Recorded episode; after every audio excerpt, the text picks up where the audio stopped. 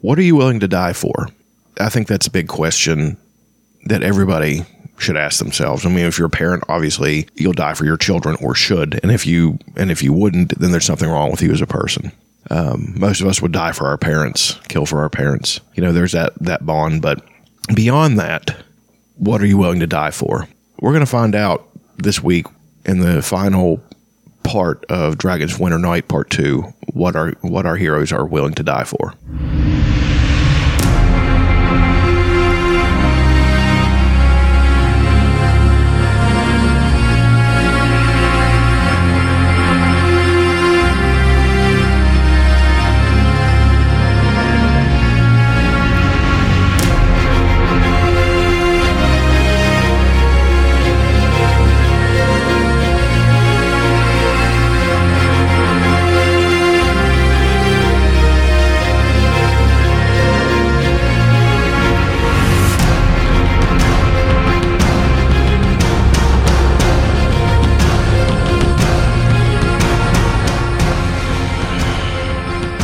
Last week, or not last week, but last installment. It's been a minute.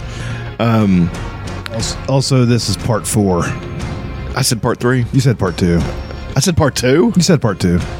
That's neither here nor there. I can edit it to make it sound like you say. Let's get a clear shot of you saying. No, two. it'll be fine. That'll be part of the show. Um, in the last part, part three, we had gone. The Knights of Salam- Solamnia had given the uh, Dragon Orb to the gnomes of Mount Nevermind. Those endlessly amusing and, if we, I mean, eh, the very tale of Mount Nevermind is one of the most m- most humorous and entertaining creations I've ever heard in any kind of fantasy. Um, they actually use that later on, I think, in another series called the Deathgate Cycle. But uh, they use a lot of things from Dragonlance and the Deathgate Cycle. Um, Weiss and Hickman are again two of my obviously two of my fa- most favorite writers, but. Fizban and Tasslehoff are now going to Mount Nevermind to retrieve the Dragon Orb and go to this uh, big meeting they're going to have about again most of this book is what are we going to do you know that's the that's the overriding thing of everything what are we going to do so um, you can imagine the endless i'm, I'm imagining a a scene of Fizban and Tasslehoff walking into Mount Nevermind, this great, this mountain, this not a huge mountain. It'd be more like one of the Appalachian Mountains, but it is from top to bottom packed with machines that are belching steam and screaming alarms and flinging people left and right in bursts of flame. You know, I, I've always loved the the very idea of the gnomes uh, of. Uh, of this world. Gnomes and other, you know, you have David the gnome and stuff like that, and they're just little little clever fellows who live in, you know, um, holes in the ground, and they wear pointed hats and stuff like that. The the, the gnomes of Krynn are not that. They are uh, kin to Kender dwarf. Kender dwarves and gnomes are all related to each other, like through the Greystone of Gargath. Um, the gnomes were actually were first, and then they and then the Greystone split the, split two groups of them. One in the remember the curious ones who were trying to get the gem were the Kender, and the greedy ones were the ones who were, became the dwarves. So. Um, don't ever suggest that to a dwarf, though. That would that would be a, a, a deadly insult. If I ever run across one, I'll make sure not to make that comparison.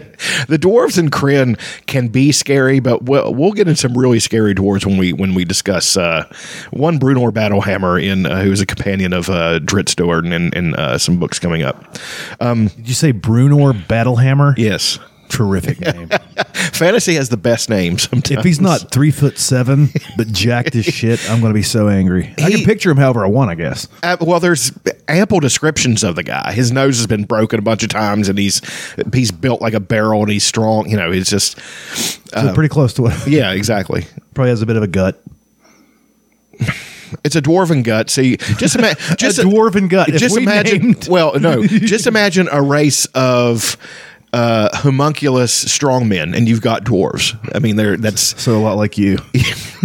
Basic fuck yes, fucking asshole. I'll take that as a compliment. Yeah. Anyway, they're in Mount Nevermind, and um, we have a description. A Tasslehoff gets, I guess, to see his first gnome, which is odd to me. In all his travels, he's never come across a gnome. Quote. Tasslehoff studied the gnome with excited curiosity. The Kender had never seen a gnome before, although old legends concerning the Grey Gem, Grey Gem of Gargath indicated that the two races were distantly connected. Certainly was something kenderish in the young gnome, his slender hands, eager expression, and sharp bright eyes intent on observing everything. But here the resemblance ended. There was nothing of the Kender's easygoing manner. The gnome was ser- nervous, serious, and businesslike. Um,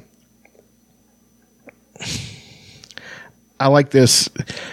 It's just a flurry of activity when they come in. Like, you know, I'm not going to, some, I'm going to say to everybody in this episode, get used to something that's very almost cursory, you know, 'cause- because what happens at the end of this book is the is the ultimate part of the entire thing, and the things leading up to it are important, of course. But I'm not. There's not going to be so much um, reading you know, quote to quote in this one. It's just going to be more of a let's get to to the end so we can discuss this. But um, the gnomes are endlessly fascinated by everything, and apparently, we've never seen a hoopak. His little staff, so one of them grabs it and runs away with it, and is running to take it to the examination room. Imagine a group of mad scientists. That's what you've got with these gnomes about Nevermind, like running around all the time. You know, they're geniuses, but they're also absent-minded. They, you know, do things that are markedly dangerous. But you know, I've always loved it. Um, the gnomes have figured it out. Have have uh, one of the best things I like about this is that their names are just uh, ridiculously. I mean, they speak so fast, and uh, they're trying to ask this gnome his name, um, and he starts on this, and Fizban says, "No, wait!" And the guy starts to yell, as, like say his name, and it's like just a. It's like they went like this on a keyboard and just you know made a bunch because that's how long their names are. like an Eastern European name. Yeah.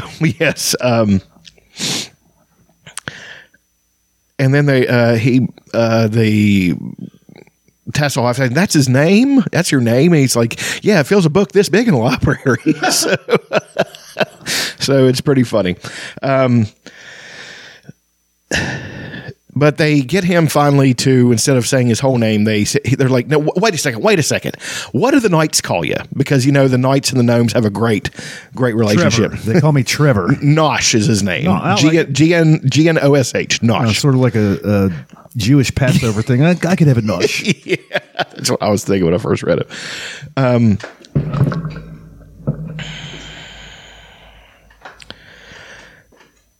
and he's uh, they're asking where the dragon orb is. Um, quote. Still talking, he reached up and pulled a cord. This is Nosh. Uh, a whistle blew. Two bells and a gong ran out. Then, with a tremendous blast of steam that nearly parboiled all of them, two huge steel doors located in the interior of the mountain began to slide open. Almost immediately, the door stuck, and within, within minutes, the place was swarming with gnomes, yelling and pointing and arguing about whose fault it was. Tasslehoff Burrfoot had been making plans in the back of his mind as to what he would do after this adventure had ended and all the dragons were slain. The Kender tried to maintain a positive outlook. The first thing he had planned to do was go to spend a few months with his friend Sestun, the Gully Dwarf from Pax Tharkas. The Gully Dwarves led interesting lives, and Tas knew he would settle there quite happily as long as he didn't eat their cooking. But the moment Tas entered Mount Nevermind, he decided the first thing he would do was come back and live with the gnomes. The Kender had never any, any seen anything quite so wonderful in his entire life. He stopped dead in his tracks. Um, So he's fascinated by the way they they do shit. They live and they're and and Mount Nevermind just in general. Um, he sees a bunch of catapults now. Um, he- he's like, "You must be getting ready for a big battle." Um, quote. The Kender's voice died. Even even as he watched, a whistle sounded, a catapult went off with a twang, and a gnome went sailing through the air. Tas wa- wasn't looking at machines of war; he was looking at the devices that replaced stairs. The bottom floor of the chamber was filled with catapults, every type of catapult ever conceived by gnomes. There were sling catapults, crossbow catapults, willow spring ca- catapults, steam driven catapults, still experimental. They were working on adjusting the water temperature. Surrounding the catapults, over the catapults, under the catapults, and through the catapults were strung miles and miles of rope, which operated crazy assortments of gears and wheels and pulleys, all turning and squeaking and cranking. Out of the floor, out of the machines and cells, and thrusting out from the sides of the walls were huge levers, which scores of gnomes were either pushing or pulling, or sometimes both at once. You can imagine this. Um,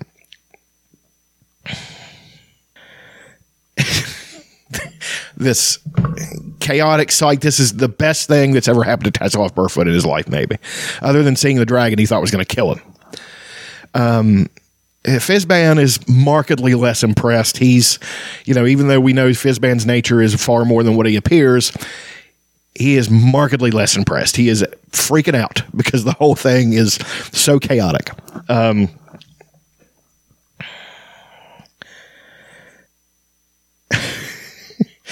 he w- and uh, Fizban was uh, hoping they have to go to the examination room. And Fizban, he's like, I hope that's on the ground level. And he said, no, level 15. So they have to walk up to this catapult. Um, and of course, that's the greatest thing Tasslehoff has ever heard. He gets to ride on this thing now. Um, ride on this catapult up to level 15. Um, then there's this whole problem about, um, well, Fizban says, what, you know, what happens if they, when they throw you, you know, what happens? He's like, well, they have nets. He's like, what do those miss? He's like, there's nets farther down. And then he, he's like, well, what if those fail? He's like, well, then there's a bunch of sponges on the floor, you know. So he's like, so it, it both helps. It might help break your fall, but if it doesn't, it's very easy to clean up. So, um, uh, the, I, I, again, I this this whole thing. I wish I could read it word for word because it is so entertaining. The um, and they and and the gnomes are very human in the way they think. Uh, one of them even says we've done studies that says that being shot out of a catapult is more. He said the the statistics say it's safer than walking. Now I'm seeing a bunch of gnomes in white lab coats, clipboards. Basically, yes. I mean, and they all have pencils behind their ears and like they're scribbling shit down. Some of them are way up in, a, in an observing tower watching everything go down. yes.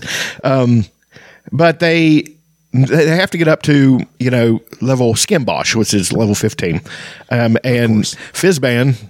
Uh, is unfortunately the first one who's going to have to go. Quote Tas stared open mouthed at the sight of Fizban whizzing through the air, propelled from below by the tremendous force of the catapult. And suddenly the Kender saw that Nosh saw what Nosh was talking about. The net on level 15, instead of opening after the mage had flown past and then catching him as he started to fall, opened before the mage level reached level 15. Fizban hit the net and was flattened like a squash spider. For a moment, he clung there precariously, arms and legs akimbo. Then he fell. Um, and then Fizban starts to fall, which Tasslehoff is, of course, fascinated, but it's also his friend. He loves Fizban, so he's like, "Well, do something." Uh, quote, don't get so worked up, Nosh said angrily, and I'll finish what I was about to say about the final emergency backup system that is, oh, here it goes. Tas watched in amazement as the bottoms dropped out of huge, six huge barrels hanging from the walls on level three, sending thousands of sponges tumbling down onto the floor in the center of the chamber. This was done, apparently, in case all the nets on, on every level failed. Fortunately, the net on level 9 actually worked, spreading out beneath the mage just in time. Then it folded up around him and whisked him over the balcony where the gnomes, hearing the mage cursing and swearing, swearing inside, appeared reluctant to let him out. Um, and it's Tasslehoff's turn. Um, uh, Tasslehoff says, quote, just one last question. Tas yelled at Nosh as he sat down in the seat. What happens if the emergency backup system with the sponges fails? Ingenious, Nosh said happily, because you see, if the sponges came down a little too late, the alarm goes off, releasing a huge barrel of water into the center. And since the sponges are there already, it's easy to clean up the mess. The chief pulled the lever. so, um, Step three, profit. basically, that's what, you know, um, I've always, and again, I've discussed before the gnomes in Ansalon, there's two kinds of gnomes, and I didn't know this, or it was an invention of the of I think it's Zeb Cook who wrote created the whole Taladas continent. In Taladas, there's two kinds of gnomes. They're the ones that we're dealing with now, who are just mad scientists, a bunch of them, which half their shit never works, and the other half usually doesn't work how they want it to. But sometimes they are, you know, moments of visionary, you know, genius.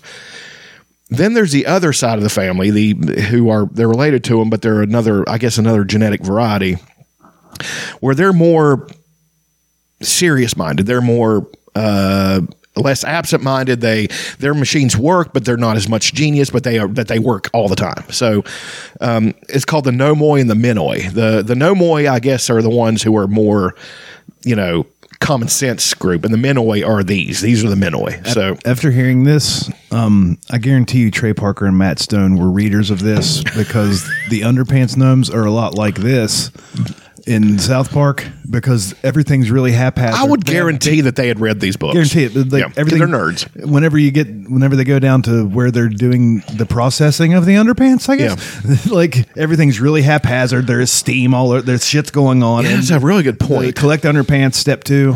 Yeah. Step three profit. Right. Like, so they're really haphazard and they're just jacked about doing everything, but they just don't really know what they're doing. Well, the readership of the Dragonlance books is so massive. Like, you know, people don't understand how truly how many people have read these books. Like I said, this They also remind me of Appalachians a lot. The way we jerry rig everything.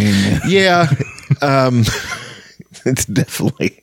Um, but you know, like I was saying, these these books would have been in. You know, I wore this shirt, the Dungeon Dragon shirt, on purpose today, just to remind myself of. This came out virtually. Well, this came out almost when the red box set had come out. When I was younger, I didn't realize this. Uh, because when I was younger, it's when those books were released. Like the first one was released in 1984, I think, or you know, even 83. Um, Dragons of Autumn Twilight was released then, and like I said, the the kids on Stranger Things definitely have these books on their shelf. Um, uh, with Will being the one who probably liked them most. Um, you know they were a huge cultural touchstone with with that generation which is the generation before my generation you know i was i was i was their little brother and little Yeah, the sister's Stranger age. Things kids would be 50 now. Yeah, they're, they're my sister's age. blows my mind um then we uh they finally get to the examination level quote Tas had been expecting all sorts of fascinating things in the examination room, but he found it to his surprise nearly empty. It was lighted by a hole drilled through the face of the mountain which emitted the sunlight. This simple but ingenious device had been suggested to the gnomes by a visiting dwarf who called it a window. The gnomes were quite proud of it. There were three tables, but little else. On the central pa- table, surrounded by gnomes, rested the dragon orb and his hoopak. It was back to its original size, Tas noted with interest. It looked the same, still a round piece of crystal with a kind of milky colored mist swirling around inside. A young Salamnia with an intensely bored expression on his face stood near the orb, guarding it. His bored expression changed abruptly at the approach of strangers. Um, the gnome that they're with, this is his life quest to study a dragon orb. The gnomes have a life quest, and it's been passed down from generation to generation. That becomes um, more important later. Like you know, it's um, not a huge plot point, but it you know it it actually becomes kind of humorous. Um, Fizban becomes markedly less befuddled and stuff like that, and um, Fizban just essentially takes the dragon orb from him. It's mine now. Well, I mean, he's just he's immensely powerful, and um, the gnome the gnome Nosh decides to go with him. Um,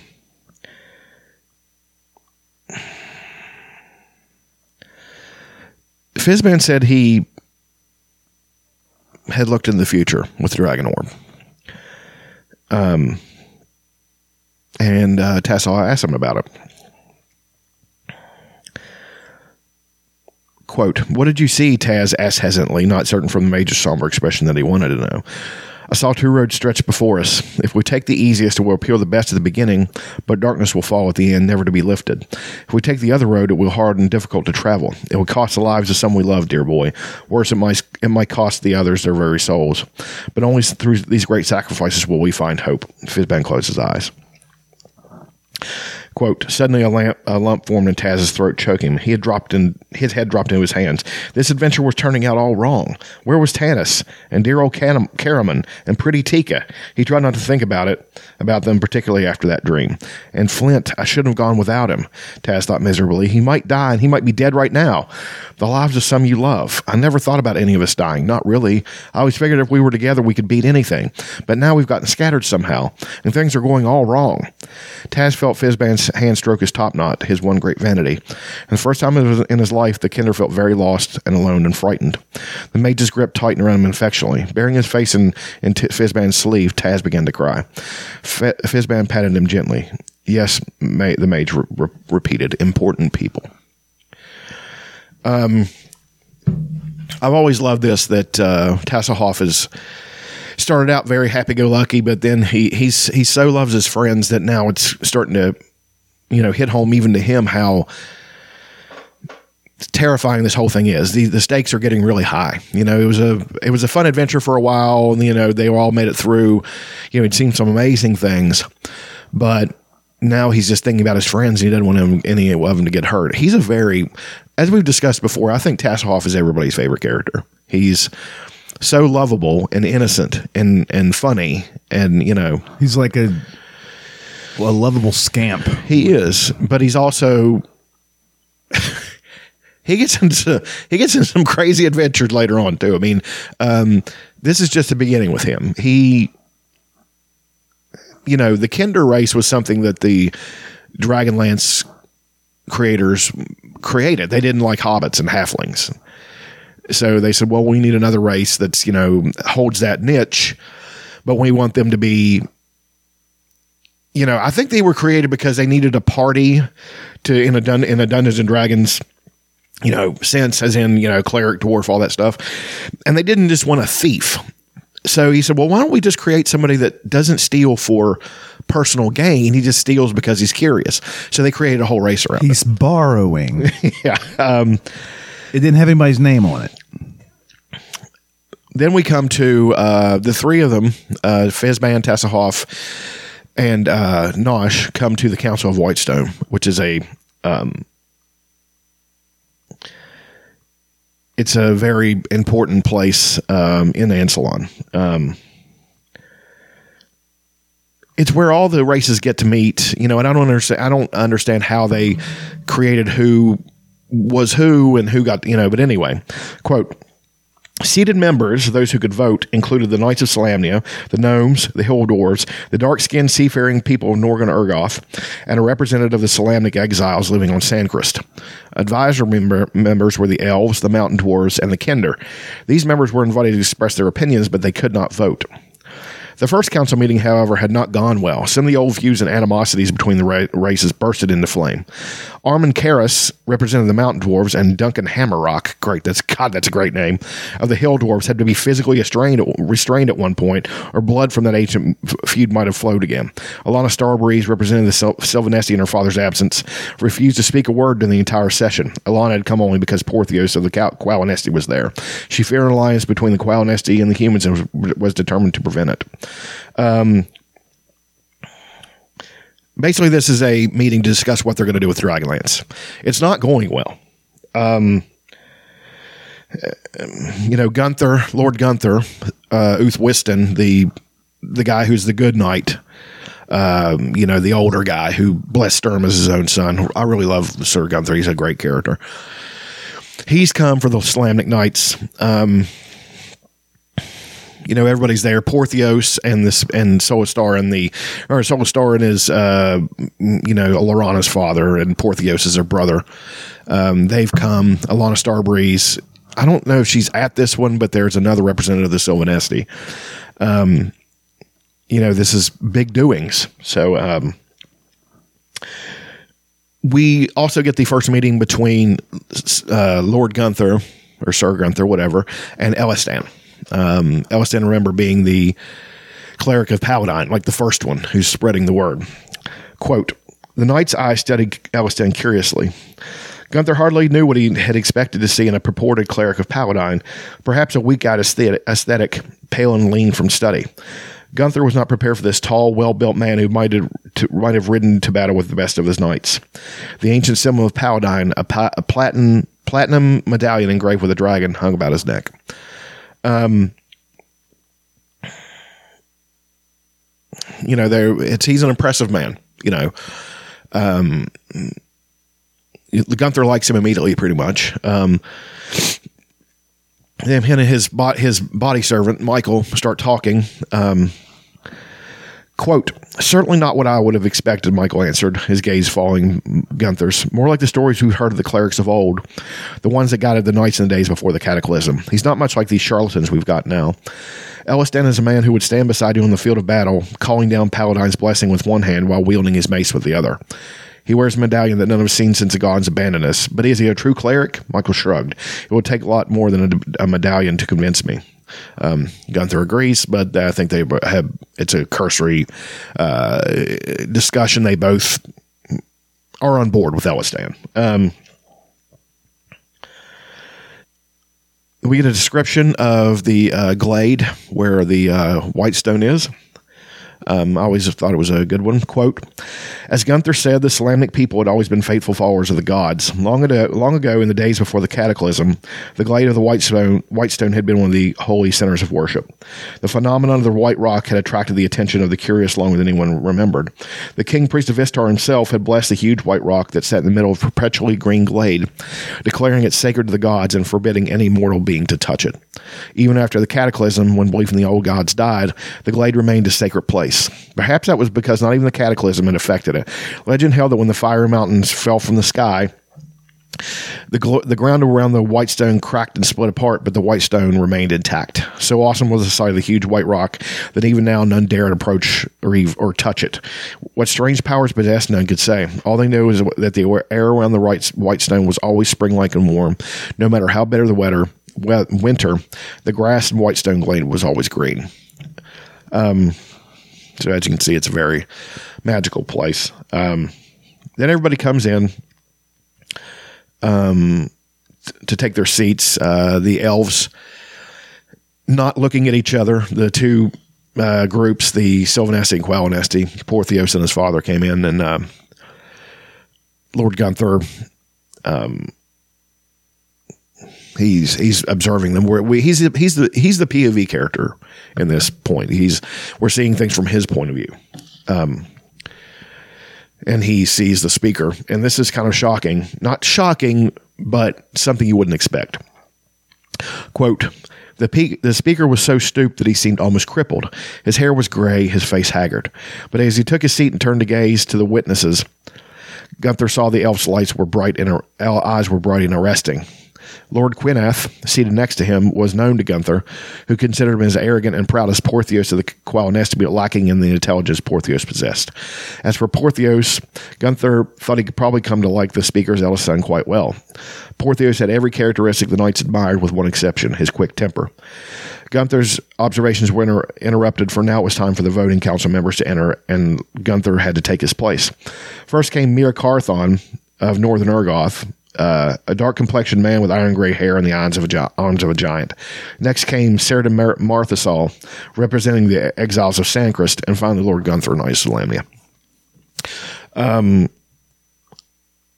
I'm pretty sure that the the the black guy, the uh, Northern Ur- Ergothian, is uh, this other character that we're going to meet later. Uh, is their father. Um, Fizban is sitting there too, and Tasslehoff. Um,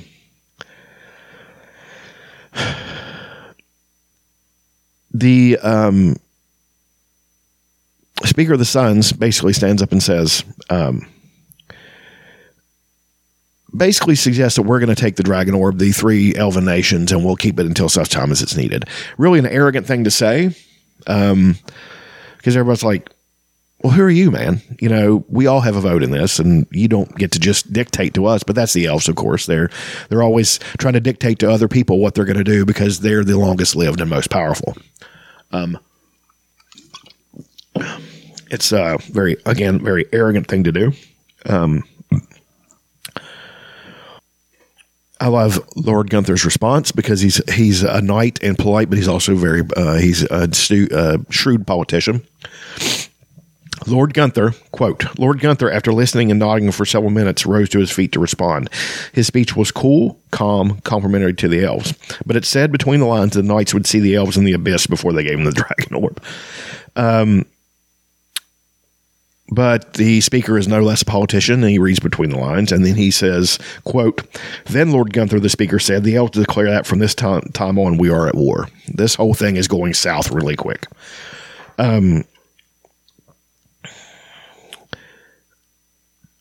everybody starts yelling at each other. It's really, it's, it's really just not going well. Um, Tasslehoff is watching this and despairing. Quote, Tasslehoff looked around despairingly for Elistan. He kept hoping desperately the cleric would come. Elistan would, could calm these people down. Or maybe Laurana. Where was she? There had been no word of his friends, the elves had told the kender coldly. She and her brother had apparently vanished in the wilderness. I shouldn't have left them, Tas thought. I should I shouldn't be here. Why? Why did this crazy old mage bring me? I'm useless. Maybe Fizban could do something. Tas looked at the mage hopefully, but Fizban was sound asleep. Please wake up, Tazbag, shaking him. Somebody's got to do something. Um, then he heard Lord Gunthar um, talk about Laurana, how she had gotten the dragon orb, and you know, at you know, basically trying to praise her for her bravery and you know, sacrifice. Um, Speaker didn't want to have it, and he says, "I don't have a daughter," is what he says. Remember, he considers her a human worse than a human whore for chasing her half elf lover. You know, basically he's going to call her that, and he's a she's a disappointment to him. Um, which I know it's a fictional character, but also upsets me on her behalf because I, I, really like Laurana. She's so lovable of a character. Um, but also that really upsets Tasslehoff Quote, something broke within Tasslehoff. Confused memories of Laurana fighting desperately against the evil wizard who guarded the orb, Laurana battling dra- draconians, Laurana firing her bow at the white dragon, Laurana ministering to him so tenderly when he'd been near death, to be cast off by her own people when she was working so desperately to save them, when she had sacrificed so much. Stop this, Ta- Tasslehoff heard himself yelling at the top of a voice. Stop this right now and listen to me.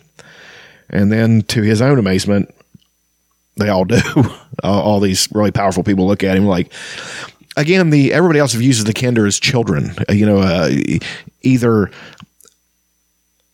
in a good way or a bad way. Like I'm sure the elves, because they're not human, view them in a better light than probably the humans do, because you know they consider them race of thieves. Which there's a point to be had about that. But a lot of people also know how good natured and sweet the Kender are. There are no evil Kender, to my to my knowledge. Um, interesting though, in Taladas, as things again are torn uh, uh, turned on their head, there's a group called the Merak Kender who are were just like any other Kender until a cataclysm struck, and you know uh, and in, in Taladas is called Hitez Night. Hitez Night is the, as in it's the, that evil god's night, and um, their lives were completely like turned upside down and destroyed. So that gave them a very harsh outlook on life. They're still kender. They're still curious, but now it's a paranoia curious. They steal things because they don't want they don't want people to use them against them or things like that. Um, you know, it's a very sad. I actually asked Margaret Weis uh, when we were chatting on um, Twitter. On Twitter, I said, "What do you think Tasslehoff would think of the Merak Kender?"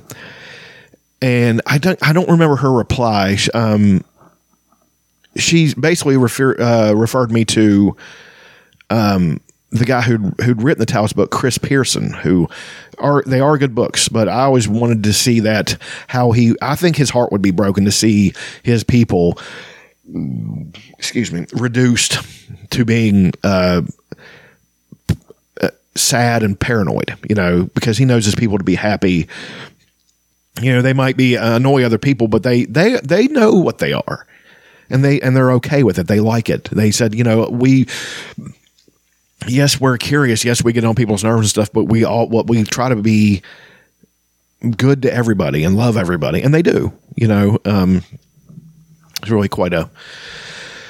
Uh, actually thought about writing that one time, just you know, just to see how I would, you know, describe him meeting them. Um, Tasslehoff demands to he demands the right to uh, represent his people.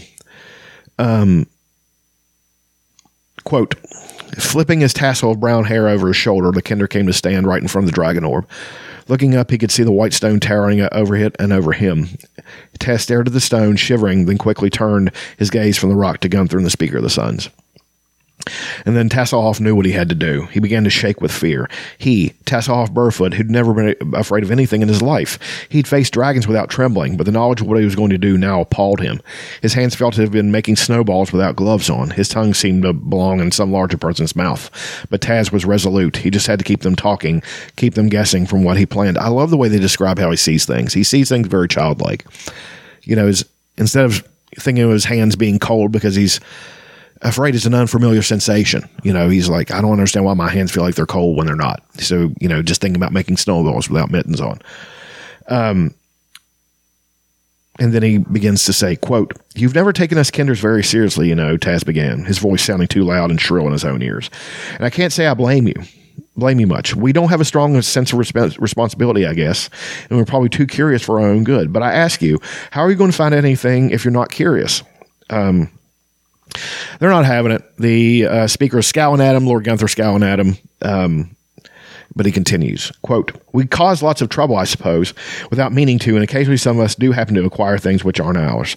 But one thing Kender know is Tasslehoff broke into a run. Quick and lithe as a mouth, mouse, he slipped easily through the hands that tried to catch him, reaching the dragon orb within a matter of seconds. Faces blurred around him, mouths opened, shrieking and yelling at him, but they were too late. In one swift, smooth moment, Tassel hur- hurled the dragon orb with the huge gleaming white stone. The round, gleaming crystal, its inside swirling in agitation, hung suspended in the air for long, long seconds. Tam, Tas, Tas wondered if the orb had the power to halt its flight, but it was just a fevered impression in Kender's mind. The dragon orb struck the rock and shattered, bursting into a thousand sparkling pieces. For an instant, a ball of milky white light White smoke hung in the air as if trying desperately to hold itself together.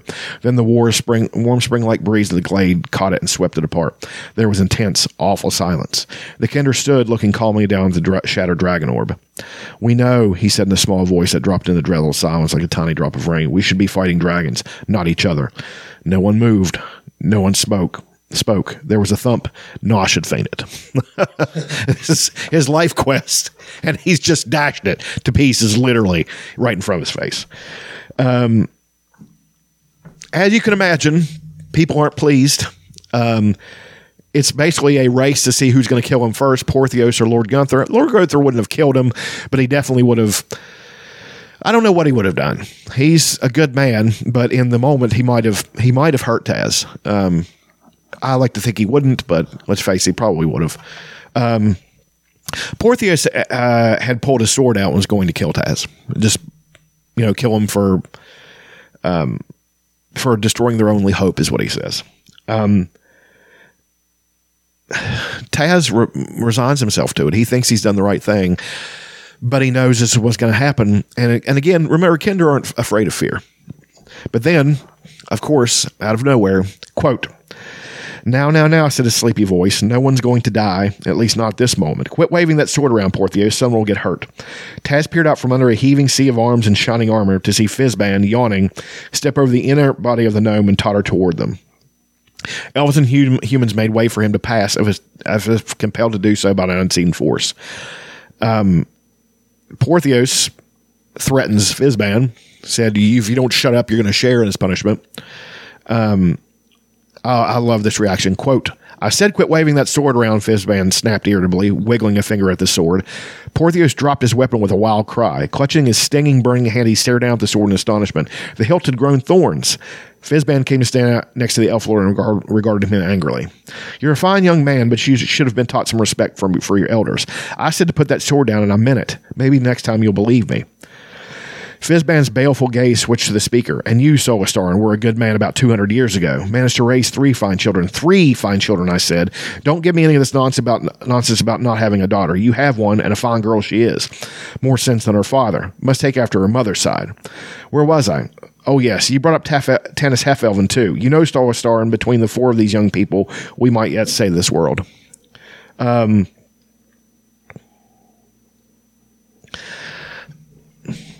Fizban, of course, as we've discussed before, uh, is much more than he seems. Um, all these powerful people are looking at this mage who can't remember his name most of the time, and they don't. They're they. They're, they're not under their own power. Like they can't do anything about it. They just stare at him like, I can't believe this is, how, you know, it's pretty amazing. Um, then he's going to go. He's going to talk to him. So he walks over and he leans against the white stone. No mortal can touch the white stone. He just leans against it. So, um, and then he uh, begins to speak. Quote. Where was I before I was interrupted? Fizban scowled. Glancing around, his gaze fell on the broken pieces of the orb. Oh, yes, I was about to tell you a story. One, one of you would have won the orb, of course, and you would have taken it, either keep it safe, either to either to keep it safe or to save the world in quotation marks. And yes, it is capable of saving the world, but only if you know how to use it. Who of you has this knowledge? Who has the strength? The orb was created by the greatest, most powerful mages of old. All the most powerful. Do you understand? It was created by those of the white robes and those of the black robes. It has the essence of both evil and good. The red robes brought both essences together and bound them with their force. Few, few there are now with the power and strength to understand the orb, to fathom its secrets, and get, to gain mastery of it. Few indeed, Fizban's eyes gleamed, and none who sit here. Um, he's basically telling them, um, you know, you would have destroyed everything if you had tried to do this. Um, but then a typical, typically Fizban thing happens. Quote, a sudden gust of wind caught the old mage's hat, blowing off his head and tossing it playfully away from him. Snarling in irritation, Fizban crawled forward to pick it up. Just as the mage leaned over, the sun broke through the clouds. There was a blazing flash of silver, followed by a splintering, deafening crack as the land itself had split apart.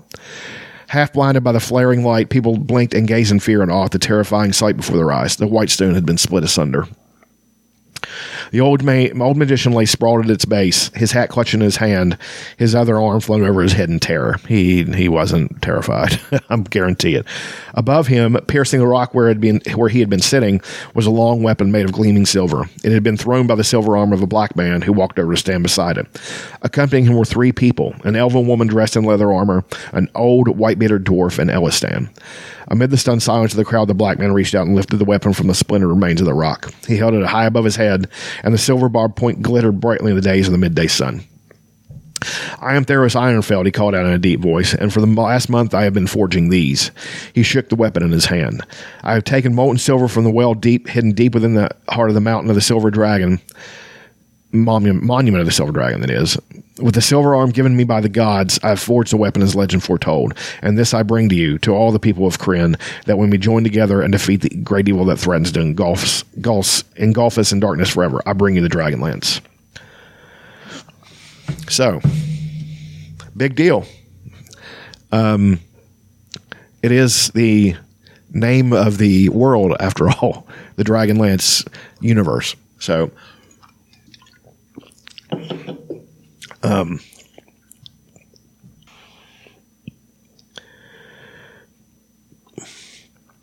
of course, more discussion now. I mean, the the races still aren't really working together.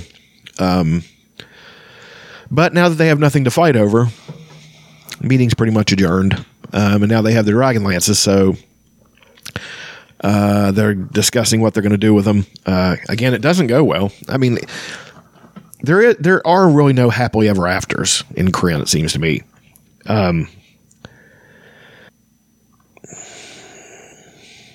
uh, Gilthanas, I mean, Laurana and Porthios and Solastar and the speaker discuss things and um, it's it's a terrible thing but the speaker basically has washed his hands of his daughter he he still believes that he doesn't have a daughter and um, Porthios of course thinks she's not acting like a proper elven woman Um, she knows where Gilthanas is, but because he um, the speaker asked where Gilthanas is, remember the younger brother, and she knows, but she can't tell him, and that pretty much seals the deal. She's like, you know, if you're not going to trust me to tell me where my son is or tell me, uh, you know, if he's safe, then I've got really nothing more to say to you.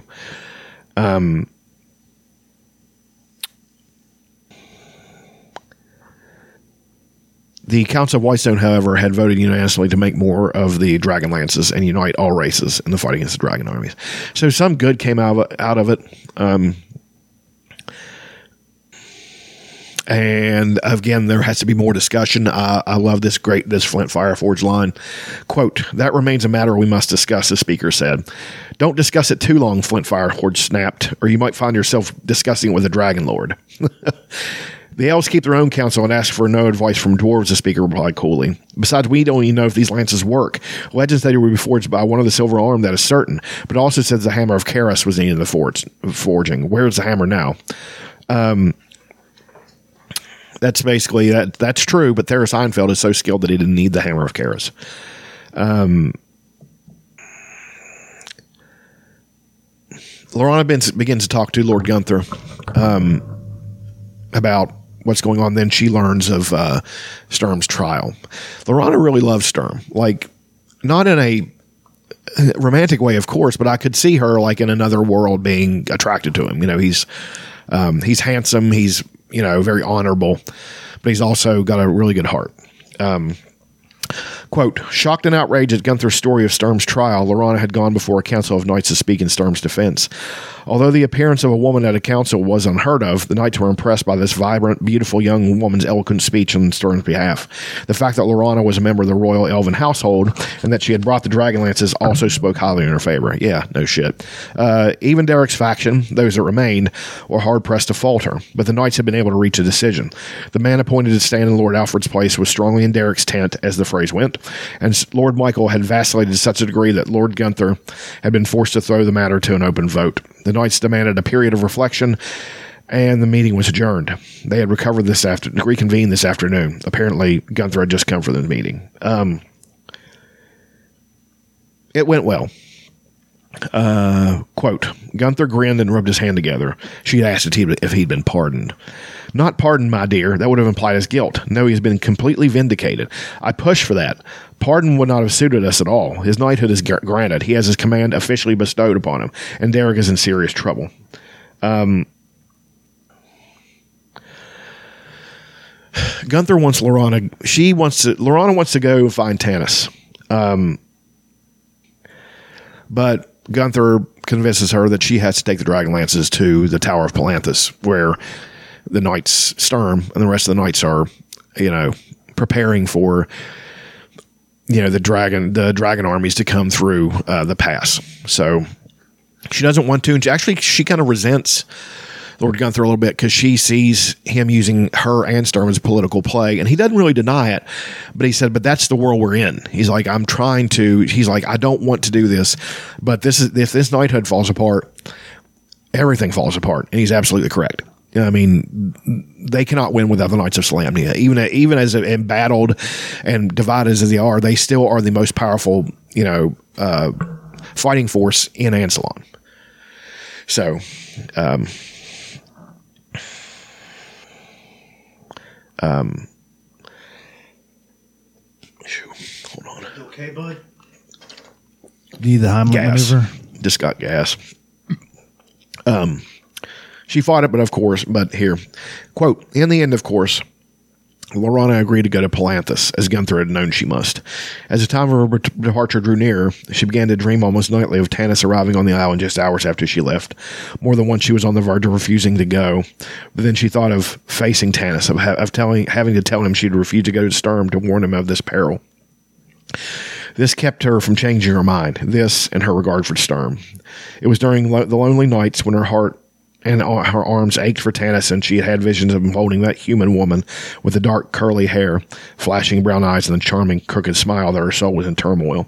Her friends could give her little comfort. One of them, Elistan, left when a messenger arrived from the elves requesting the cleric's presence and asking that an emissary from the knights accompany him. Accompany him. There was little time for farewells. When, within a day of the arrival of the elven messenger, Elistan, Lord Alfred's son, a solemn, serious young man named Douglas, began their journey back to southern Ergoth. Laurana had never felt so alone as she bid her mentor goodbye. Um, then Tasslehoff's going to have to say goodbye to Fizban.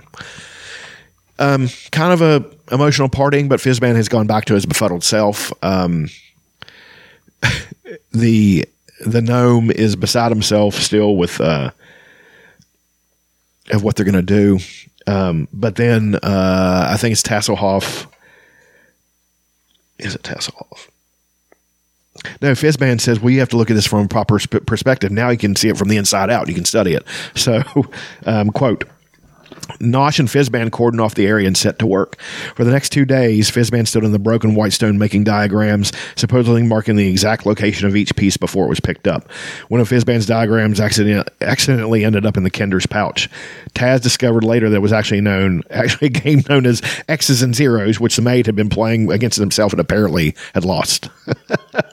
Nosh, meanwhile, crawled happily around in the grass, sticking bits of parchment adorned with numbers on pieces of glass smaller than the bits of parchment. He and Fizban finally collected the 2,687 pieces of dragon orb in a basket and transported them back to Mount Nevermind. So that's a kind of a It's a very specific number for all the pieces. well, I mean, it is a gnome, and he probably did find all those. Um, Is he uh, autistic? Is that how I can count so so fast? I they kind of the are. I would thing? think. I mean, that's uh, for all intents and purposes. Um, well, Tas says goodbye to Fizban now, and um, and uh, Fizban tells him, "Quote: You'll love Palanthas, beautiful city. Give Sturm my regards. Oh, and Tasslehoff, the old magician, looked at him shrewdly. You did the right thing, my boy." I did, Tas said hopefully. I'm glad. He hesitated. I wondered about what you said. The dark path. Did I? Fizban's face grew grave as he gripped Ta- Tas firmly on the shoulder. I'm afraid so, but you have the courage to walk it. I hope so, Tas said with a small sigh. Well, goodbye. I'll be back just as soon as the war's over. Oh, I probably won't be here, Fizban said, shaking his head so violently that his hat slid off. As soon as the new weapon's perfected, I'll be leaving for. He paused. Where was that I was supposed to go? I can't seem to recall. But don't worry, we'll meet again. At least you're not burying, leaving me buried under a pile of chicken feathers, he muttered, searching for his hat. Tas picked it up and handed it to him. Goodbye, the Kender said, a choke in his voice. Goodbye, goodbye, Tas. Fizban waved cheerfully. Then, giving the gnomes a hunted glance, he pulled Tas over to him. Um, I seem to have forgotten something. What was my name again? it's just, you know. Um, then we have a very I mean, the cl- the clues for who Fizban is will really start to add up because now we have an encounter between him and Elistan. Quote. Elistan was pacing the shores of Sancrist, waiting for the boat that would take him back to southern Ergoth. The young man, Douglas, walked along beside him. The two were deep in conversation, Elistan explaining why the ways of the ancient gods, the ways of the ancient gods to a rapt and attentive listener. Suddenly, Elistan looked up to see the old befuddled magician he had seen at the council meeting. Elistan tried for days to meet the old mage, but Fizban always avoided him. Thus, it was with astonishment Elistan saw the old man come walking toward him now along the shoreline. His head was bowed. He was muttering to himself. For a moment, Elistan thought he would pass by without noticing them, when suddenly old mage raised his head. Oh, I say, haven't we met? he asked, blinking. For a moment, Elistan did, could not speak. The cleric's face turned death, deathly turned deathly white beneath his weathered tan. He was finally able to answer the old mage. His voice was husky. Indeed, we have, sir. I did not realize it before now, and though we were but lately introduced, I feel that I have known you for a long, long time. Indeed, the old man scowled suspiciously. You're not making some sort of comment on my age, are you? No, certainly not, Elistan smiled. The old man's face cleared. Well, have a pleasant journey and a safe one. Farewell. Leaning on a bent and battered staff, the old man toddled on past him. Suddenly, he stopped and turned around. Oh, by the way, the name's Fizban. I'll remember, Elistan said gravely, bowing. Fizban. Please, the old magician nodded and continued on his way along the shoreline while Elistan, suddenly thoughtful and quiet, re- resumed his walk with a sigh. Um,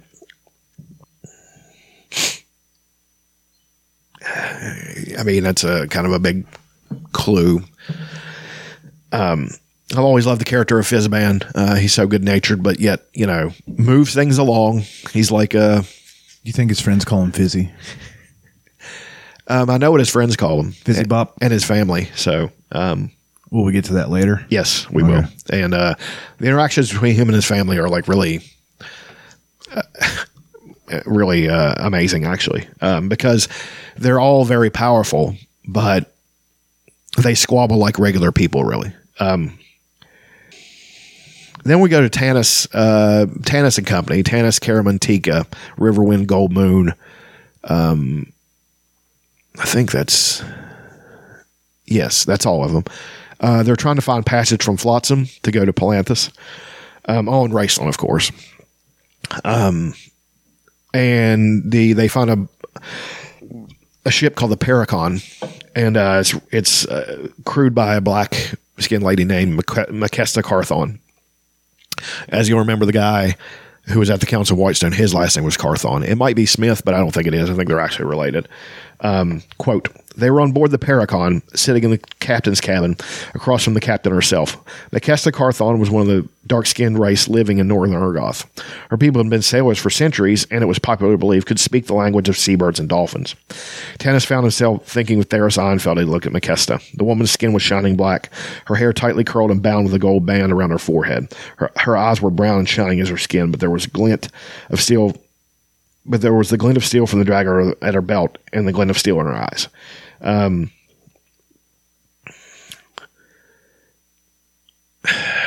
they want to go. Um, again, they're they're trying to find a port for her they're taking to, but they can't tell her where, where they need to go and all that stuff. Um, she finally gets upset and says, "You know, you're either gonna trust me or not. I'm going to take you." You know.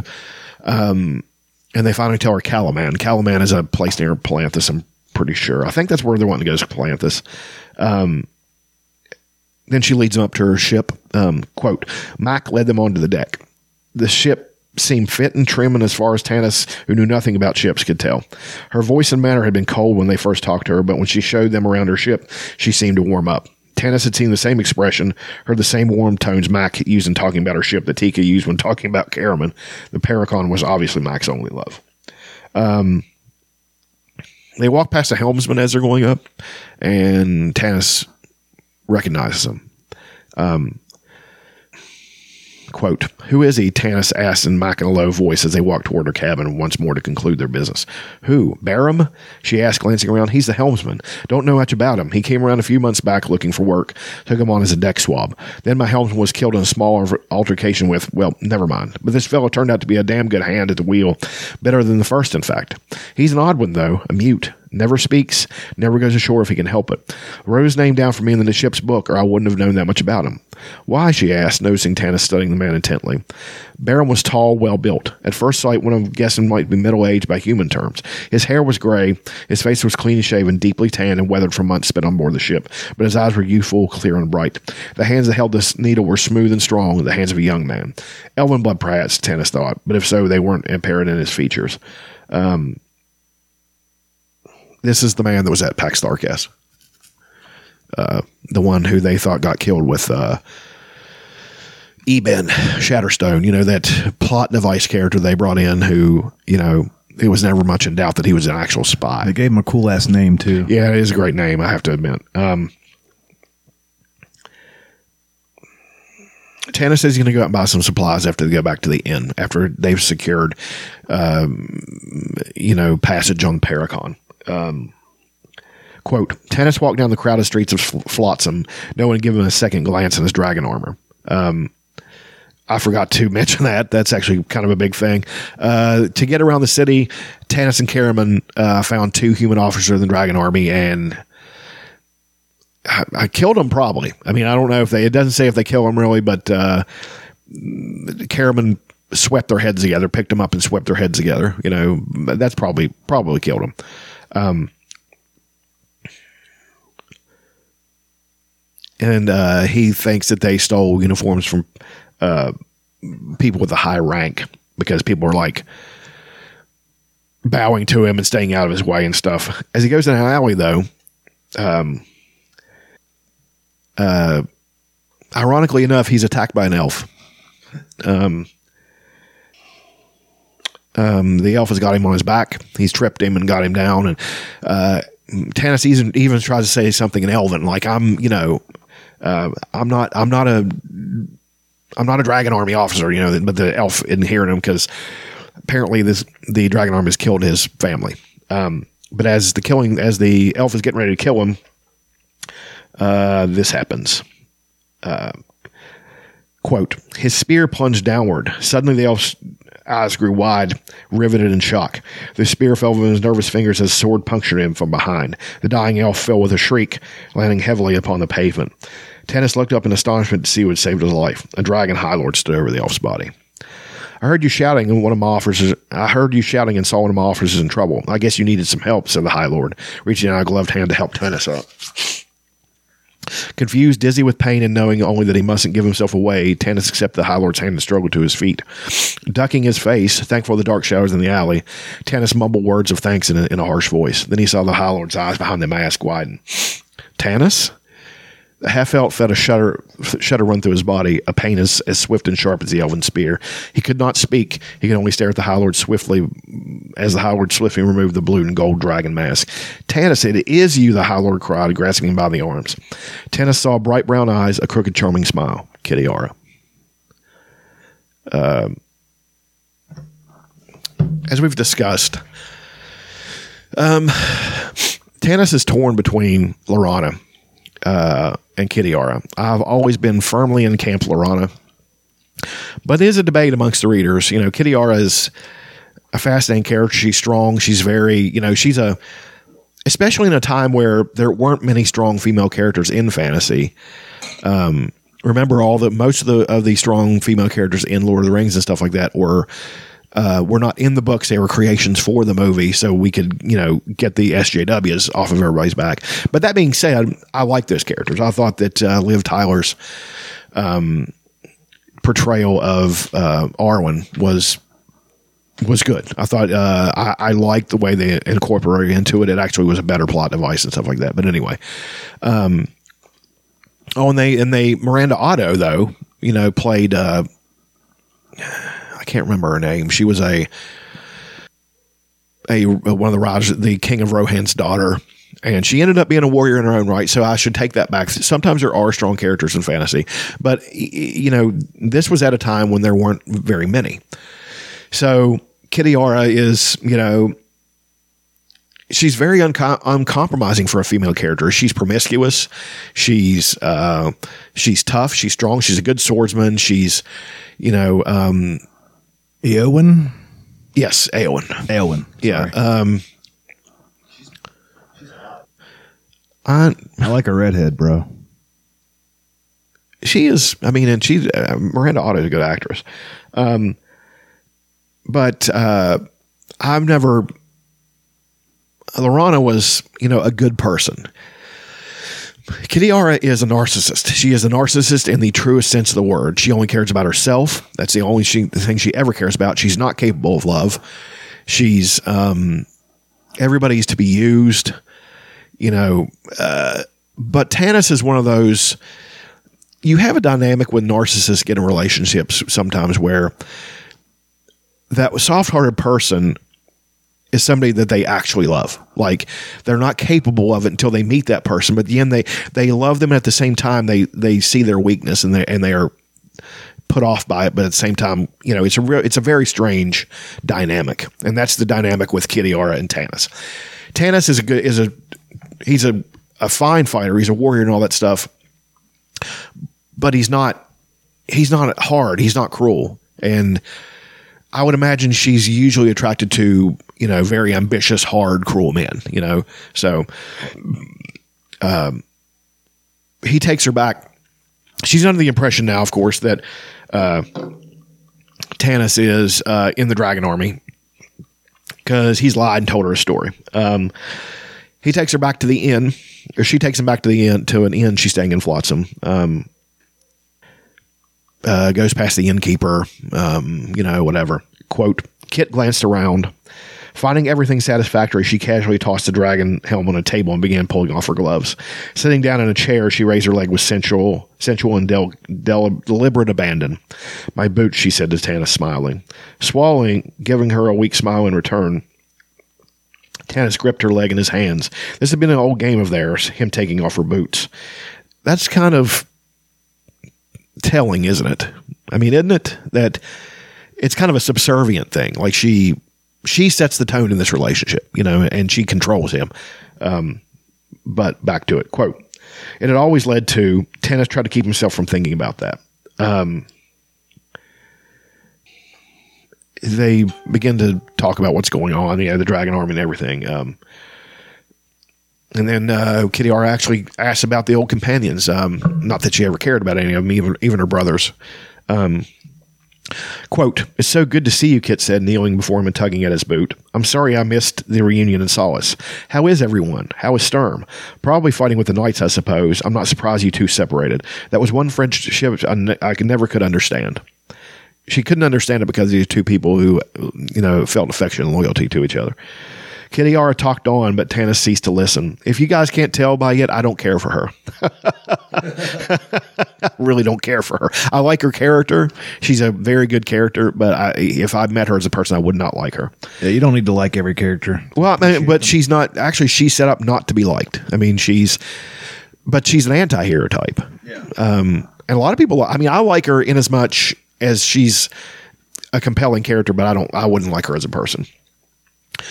Quote, Kitiara talked on, but Tanis ceased to listen. He could only look at her. He had forgotten how lovely she was, how sensual, how inviting. Desperately, he concentrated on his own danger, but all he could think of were nights spent of, nights of bliss spent with Kitiara. At that moment, Kit, Kit looked up into his eyes. Caught and held by the passion she saw in them, she let his boot slip from her hands. Involuntarily, Taz reached out and drew her near. Kitiara slid her hand, her hand around his neck and pressed her lips against his. At her touch, the desires and longings that had tormented Taz for five years surged through his body. Her fragrance, warm and womanly, mingled with the smell of leather and steel. Her kiss was like flame. The pain was unbearable. Tanis knew only one way to end it. When the innkeeper knocked on the door, he received no answer.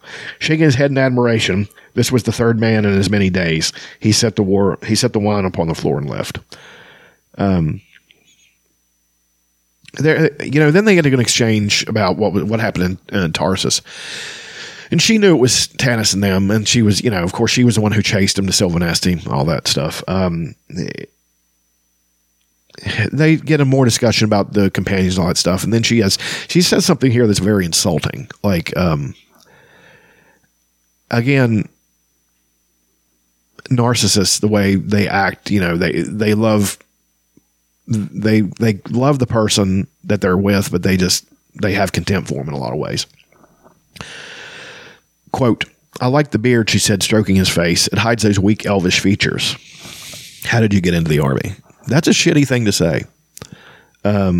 Even I'm a little bit miffed about that. I mean, well, she's just a bitch. I mean, she, um, then she starts telling him about the green gemstone man. That's the Berem guy. And Tanis lets slip that he's seen him. And she freaks. She's like, we can find him, you know, like she's this path to power for her, of course. Um, Tanis is trying to him haw and trying to not to tell her things. He's he doesn't he's not trying to betray his friends, but he loves her and he's you know he's kind of in a pickle. He- He's in quite the pickle. Um, and Kitiara goes on. Quote, just think, Kitiara whispered in his ear, her hot her breath hot and moist against his skin. If we found him, you and I, we would have all of Krynn at our feet. The Dark Queen the Dark Queen would reward us beyond anything we ever dreamed. You and I, together always, Tanis. Let's go now. Her words echoed in, in his mind, the two of them, together forever, ending the war, ruling Krynn. No, he thought, feeling his throat constrict. This is madness, insanity. My people, my friends. Yet, haven't I done enough? What do I owe any of them? Humans or elves? Nothing. They are the ones who have hurt me, derided me, all these years I, I, I cast out. Really feeling sorry for yourself here, Tanis. Why think about them? It's me. It's time I thought about me for a change. This is the woman I've dreamed of for so long, and she can be mine. Kitiara, so beautiful, so desirable. No, Tanis said harshly. Then, no, he said more gently. Reaching out his hand, he pulled her back near him. Tomorrow will do. If it was him, he isn't going anywhere. I know. Kitiara smiled and with a sigh lay back down. Tanis, bending over her, kissed her passionately. Far away, he could hear the waves of the blood sea of Istar crashing on the shore. Um, He sounded like uh, late '90s Raven there for a second. What about me? What about Raven? Yeah. um, then we are back at the High Clerist Tower. Um, that's the tower, you know, the Tower of Palanthas. Uh, you know, basically, it's not the Tower of Palanthas, High Clerist Tower. That's the um, that's the place where the the small contingent of uh, Solamnic Knights under the conter- uh, command of Sturm Brightblade and um, you know Derek Crownguard um, are laid in, uh, preparing essentially for a siege. Um, but you know they have dragons, so how much of a siege can it be? Um, the uh, let's see. Quote, one thing stood between the Dragon High Lord and victory in Solamnia. By the way, that Dragon High Lord is Kitiara. That thing, as a High Lord often referred to it, was the Tower of the High Clerist, built by Vinas Solamnus, fighter, founder of the Knights in the in the only pass through the snow-capped, cloud-shrouding Vingard Mountains. The tower protected protected Palanthas, capital city of Solamnia, and the harbor known as the Gates of Paladine. Let the tower fall, and Palanthas would belong to the dragon armies. It was a soft city, a city of wealth and beauty, a city that turned its back upon the world to gaze with a man admiring eyes into its own mirror. Um, there's a discussion between the uh, di- different commanders. Kitiara isn't there; she's back giving Tanis the what for. So um, they're discussing green green gemstone man, all that stuff. I never liked the green gemstone. I'm going to be honest. I never liked the green gemstone man storyline. It was never my favorite. Like, um, that's why I didn't commit so much of it to memory because I was basically scanning through it most of the time to get to this parts I liked. But as I'm doing this now to you know give a thorough discussion of the book and you know all the things about it, all the different plot points, all the things I like about this world and stuff, it has to be discussed. So um, it's very important they find him. It actually is at the end kind of a cool story, but again, it's uh, you know the um um how dis- it skips around here a little bit. Um, the inside the tower, the, the High Clerist Tower, there's a dis- dissension between the knights, of course. Um, quote: The young knights under Sturm Brightblade's command had grown to revere the disgraced leader during the hard months that followed their departure from Sancrist. Although melancholy and often aloof, Sturm's honesty and integrity won him the, his men's respect and admiration. It was a costly victory, causing Sturm a great deal of suffering at Derek's hands. A less noble man might have turned a blind eye to Derek's political maneuvers, or le- at least kept his mouth shut, as did Lord Alfred. But Sturm spoke out against Derek constantly, even though he knew it worst his own cause with a powerful knight. I, I admire the shit out of Sturm. I mean, he is a he's a very awesome character. Like he started out, like I said, as this stiff, humorless, melancholy guy, and then they've really worked him into being maybe the most three dimensional character in the whole thing besides Tanis. You know, um, but uh, you know, it's uh, I've always really liked him. Not always, but I, I, liked him after they really developed him. Let me say, "quote It was Derek who completely alienated the people of the Plant of Palanthas, already distrustful, filled with old hatreds and bitterness. The people of the beautiful, quiet city were alarmed and angered by Derek's threats when they refused to go." Refused to allow the knights to garrison the city. It was only through Knight Sturm's patient negotiation that the knights received any supplies at all. Yeah, the city has to supply them. Um, then um, we have a nice part where uh, now Sturm has been cleared of the charges, his cowardice, whatever. He's never a coward, but disobeying direct orders, essentially. So he can be properly knighted. Um, I like the. Uh, I like the uh, the ceremony here. Quote: the trumpet call sounded twice more. I mean, it, you know, I'm kind of jumping in the middle here. The silence fell upon the assembled knights. Sturm Brightblade, dressed in long white robes, stepped out of the chapel of the High Clerist, where he had spent the night in solemn prayer and meditation as prescribed by the measure. Accompanying was an unusual guard of honor. Behind, beside Sturm walked an elven woman, her beauty shining in the bleakness of the uh, of the day like the sun dawning in the spring. Behind her walked an old dwarf, the sunlight bright on his white hair and beard. Next to the dwarf came a kender dressed in bright blue leggings. Um, I love that the fact that his honor guard are his actual friends, not knights he picked out, because it would have been more proper. You know, he loves his friends and doesn't give a fuck who, you know, who knows it and who disapproves. They obviously would have uh, disapproved of. Laurana would have gotten in because she was royalty Flint, the knights respect the the dwarves' battle prowess. Like dwarves are really good fighters. They're extremely strong. You know, they're tough. Um, you know, and they're also you know a good race. There are evil dwarves. We will get into that later. That's actually kind of a really uh, fascinating. There's a book, as I've said before, that that goes along with this book, kind of called Stormblade. Um, it's one of the finest Dragonlance books ever written, um, and I've got an original copy, and it's worth a lot of money. Really, I mean, not a lot of money, but a lot of money for being a paperback. You know, because you just can't find it anymore. Um, but anyway, um, then they. Uh, they come to stand before Lord Alfred. I guess he's the the HKIC, the head knight in charge. Um, I didn't mean that to be. I mean, it wasn't meant to be. Um, quote: Sturm Brightblade, Lord Al- Alfred declared solemnly, opening a sheet of paper. The Knights Council, on hearing testimony given by Laurana, I'm not going to try to pronounce her elven name because it's impossible, of the royal family of Qualinesti, and further testimony, testimony by Flint Fireforge, Hill Dwarf of Sol- Solace Township has granted you vindication from the charges brought against you. In recognition of your braids, your deeds of bravery and courage, as related by these witnesses, you hereby declare a Knight of Solamnia. Lord Alfred's voices Lord Alfred's voice softened as he looked down upon the knight. Tears streamed unchecked down Sturm's gaunt cheeks. You have spent the night in prayer, Sturm Brightblade, Alfred said quietly. Do you consider yourself worthy of this great honor? No, my lord, Storm, Sturm answered according to ancient ritual. But I most humbly accept it and vow that I shall devote my life to making myself worthy. The knight lifted his eyes to the sky. With Paladine's help, he said softly, I shall do so. Um, Flint looks over Laurana and says, I wish Tanis were here. You know, they all love Tanis. I mean, and him and Sturm were like best friends, basically. So, um, you know, it would have been a beautiful, it would have been a beautiful thing for Tanis to witness.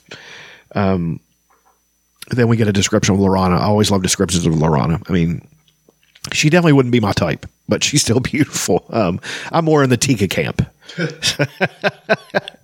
um, quote, she, t- she stood tall and straight, wearing armor specially made for her in Palanthas at Lord Gunthar's command. Her honey colored hair streamed from beneath a silver helm. Intricate gold designs on her breastplate, her soft black leather skirt slipped aside to allow freedom of movement, brushed the tips of her boots. Her face was pale and grim, for the situation in Palanthas and the tower set was dark and seeming without hope.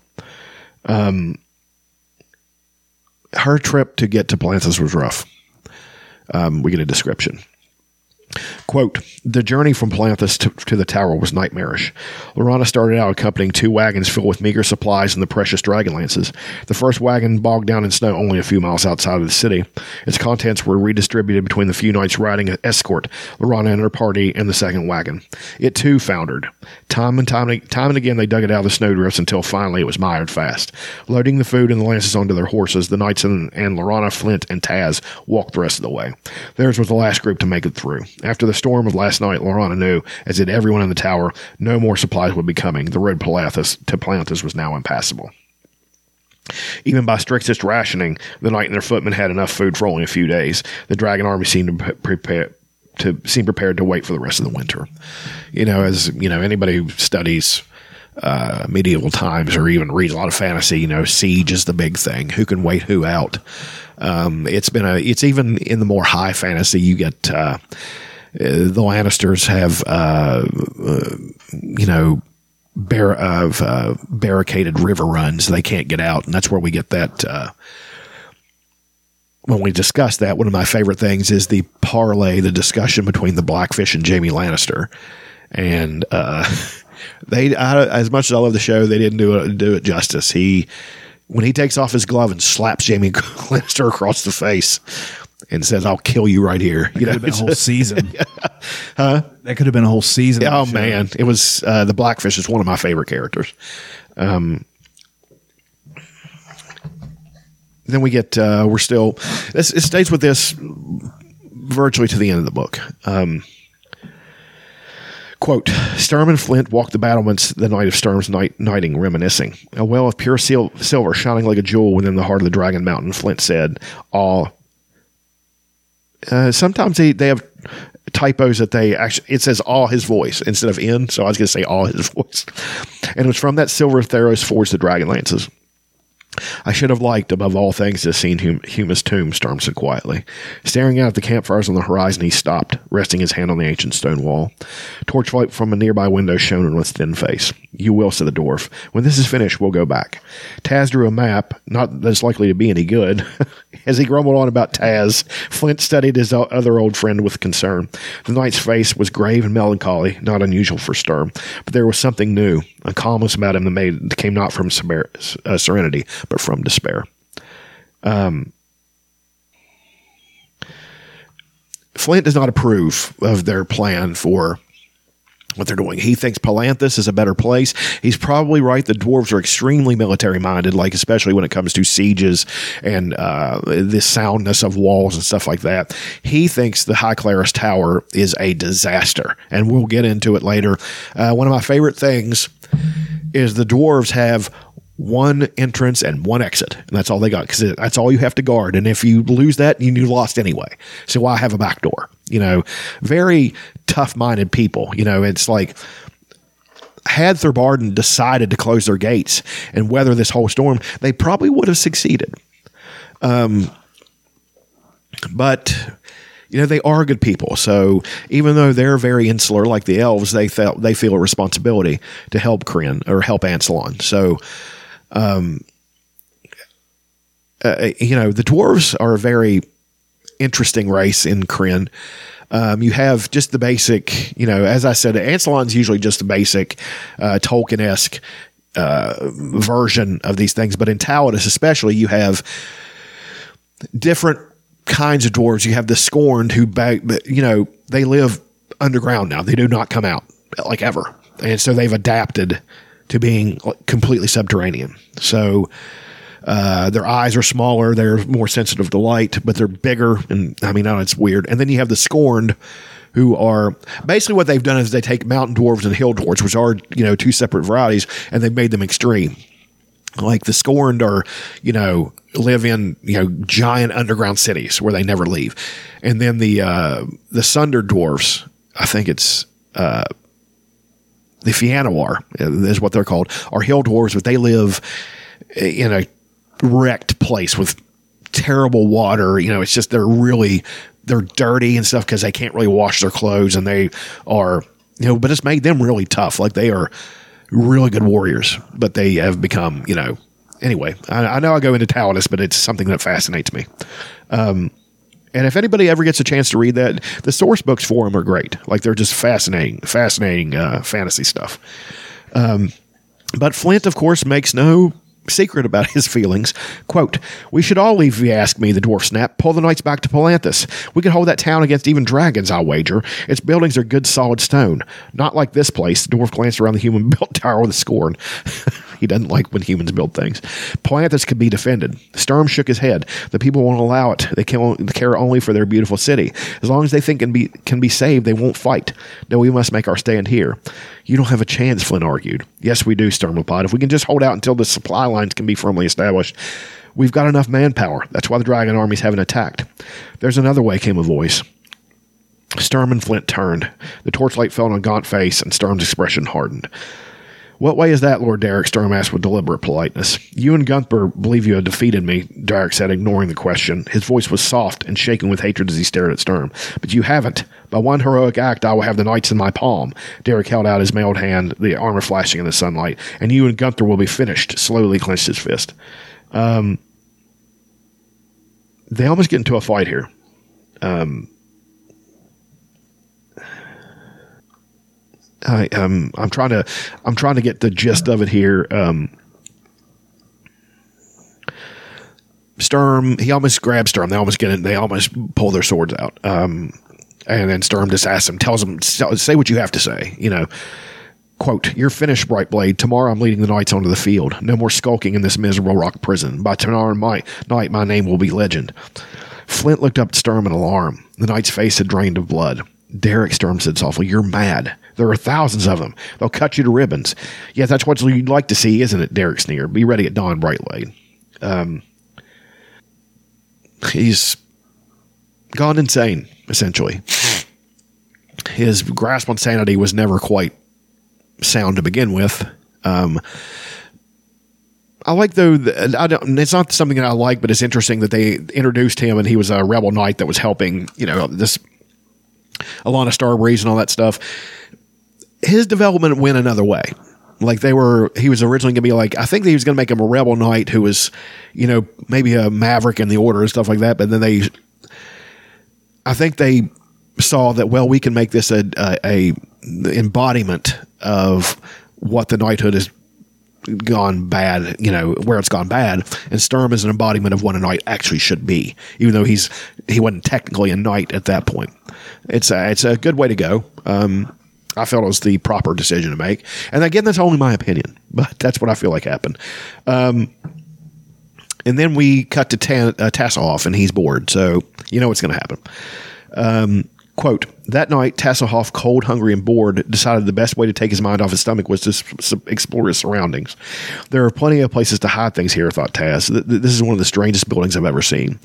The Tower of the High Clerist sat solidly against the west side of the Westgate Pass, the only canyon pass that crossed the Habakkuk range of mountains separating eastern Solamnia from Palanthas.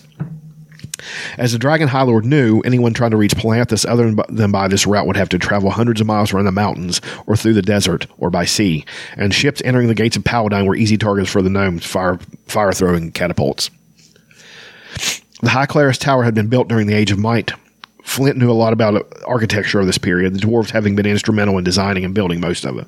But they had not built or designed this tower. In fact, Flint, who had, who, wondered who had, figuring the person must have either been drunk or insane. An hour curtain wall of stone formed an octagon at the tower's base. Each point of the octagonal wall was surrounded, surrounded by a turret. Battlements ran along the top of the curtain wall between turrets. An inner octagonal wall formed the base of a series of towers and buttresses that swept gracefully upward to the central tower itself. This was fairly standard design, but what puzzled the dwarf was the lack of internal defense points. Three great steel war- walls breached the outer wall instead of one door, as would seem most reasonable since three doors took an incredible m- number of men to defend. Each door opened to a narrow courtyard at the far end of which stood a portcullis leading directly into a huge hallway. Each of these hallways met in the heart of the tower itself. Might as well invite the enemy inside for tea, the, the dwarf had grumbled. Stupidest way to build a fortress I ever saw. Um, it becomes apparent why they built it that way. Um, in normal circumstances, he would be completely right. Um, it is easier to guard one gate than it is to guard several, but uh, again, we'll see why. And Tasslehoff, this is the tower to which Tasslehoff is now, you know, taking his adventure. Quote, only shadows walked down here. No torches burned, no guard was post posted. Broad steps led up to the steel portcullis. Tas patted up patted up the stairs toward the great yawning archway and peered eagerly through the bars. Nothing. He sighed. The darkness beyond was so intense he might have been staring into the abyss itself. Frustrated, he pushed on the portcullis more out of habit than hope, for only Caramon or ten knights, Caramon strong as ten men, would have had the strength necessary to raise it.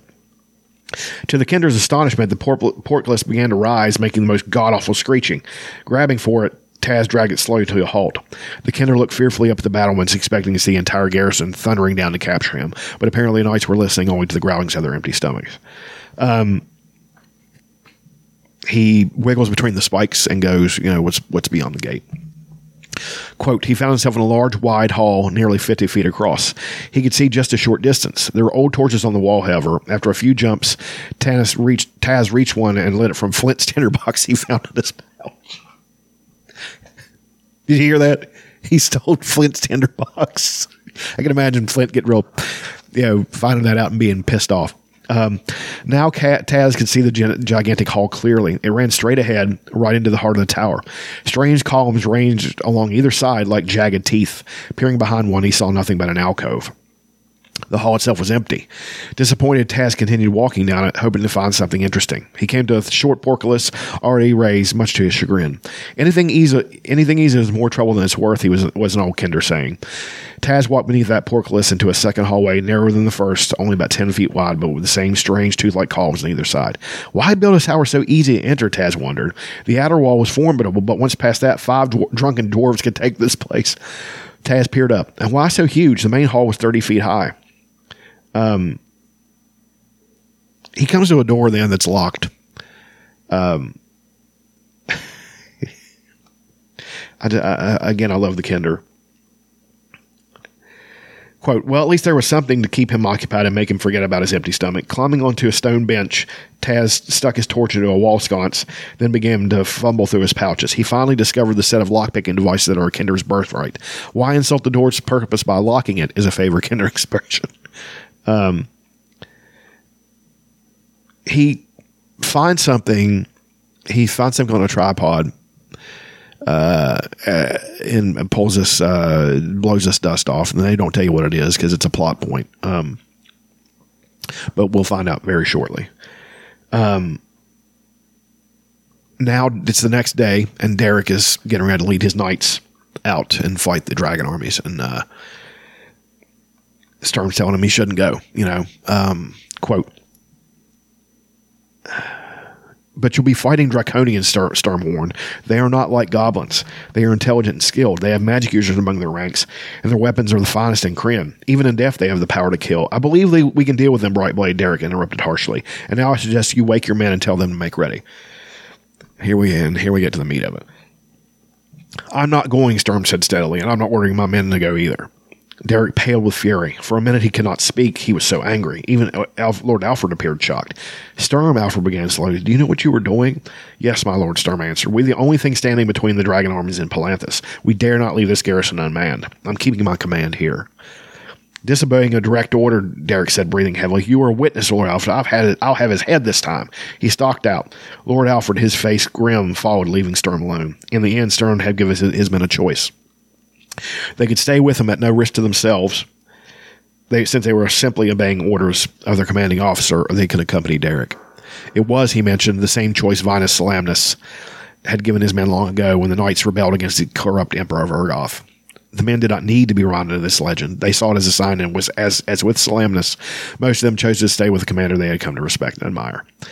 I think that would have been better if none of them had decided to go. You know what I mean? Like it's like one of those moments, like on Glory, uh, the the Civil War movie about the black soldiers, where they told them in a in a in a posting what would happen to them if they were caught and all that stuff, and, and then they told them they could you know be discharged uh, honorably and all that stuff, and then they wake up the next day and not a single man had deserted. You know, really powerful moment.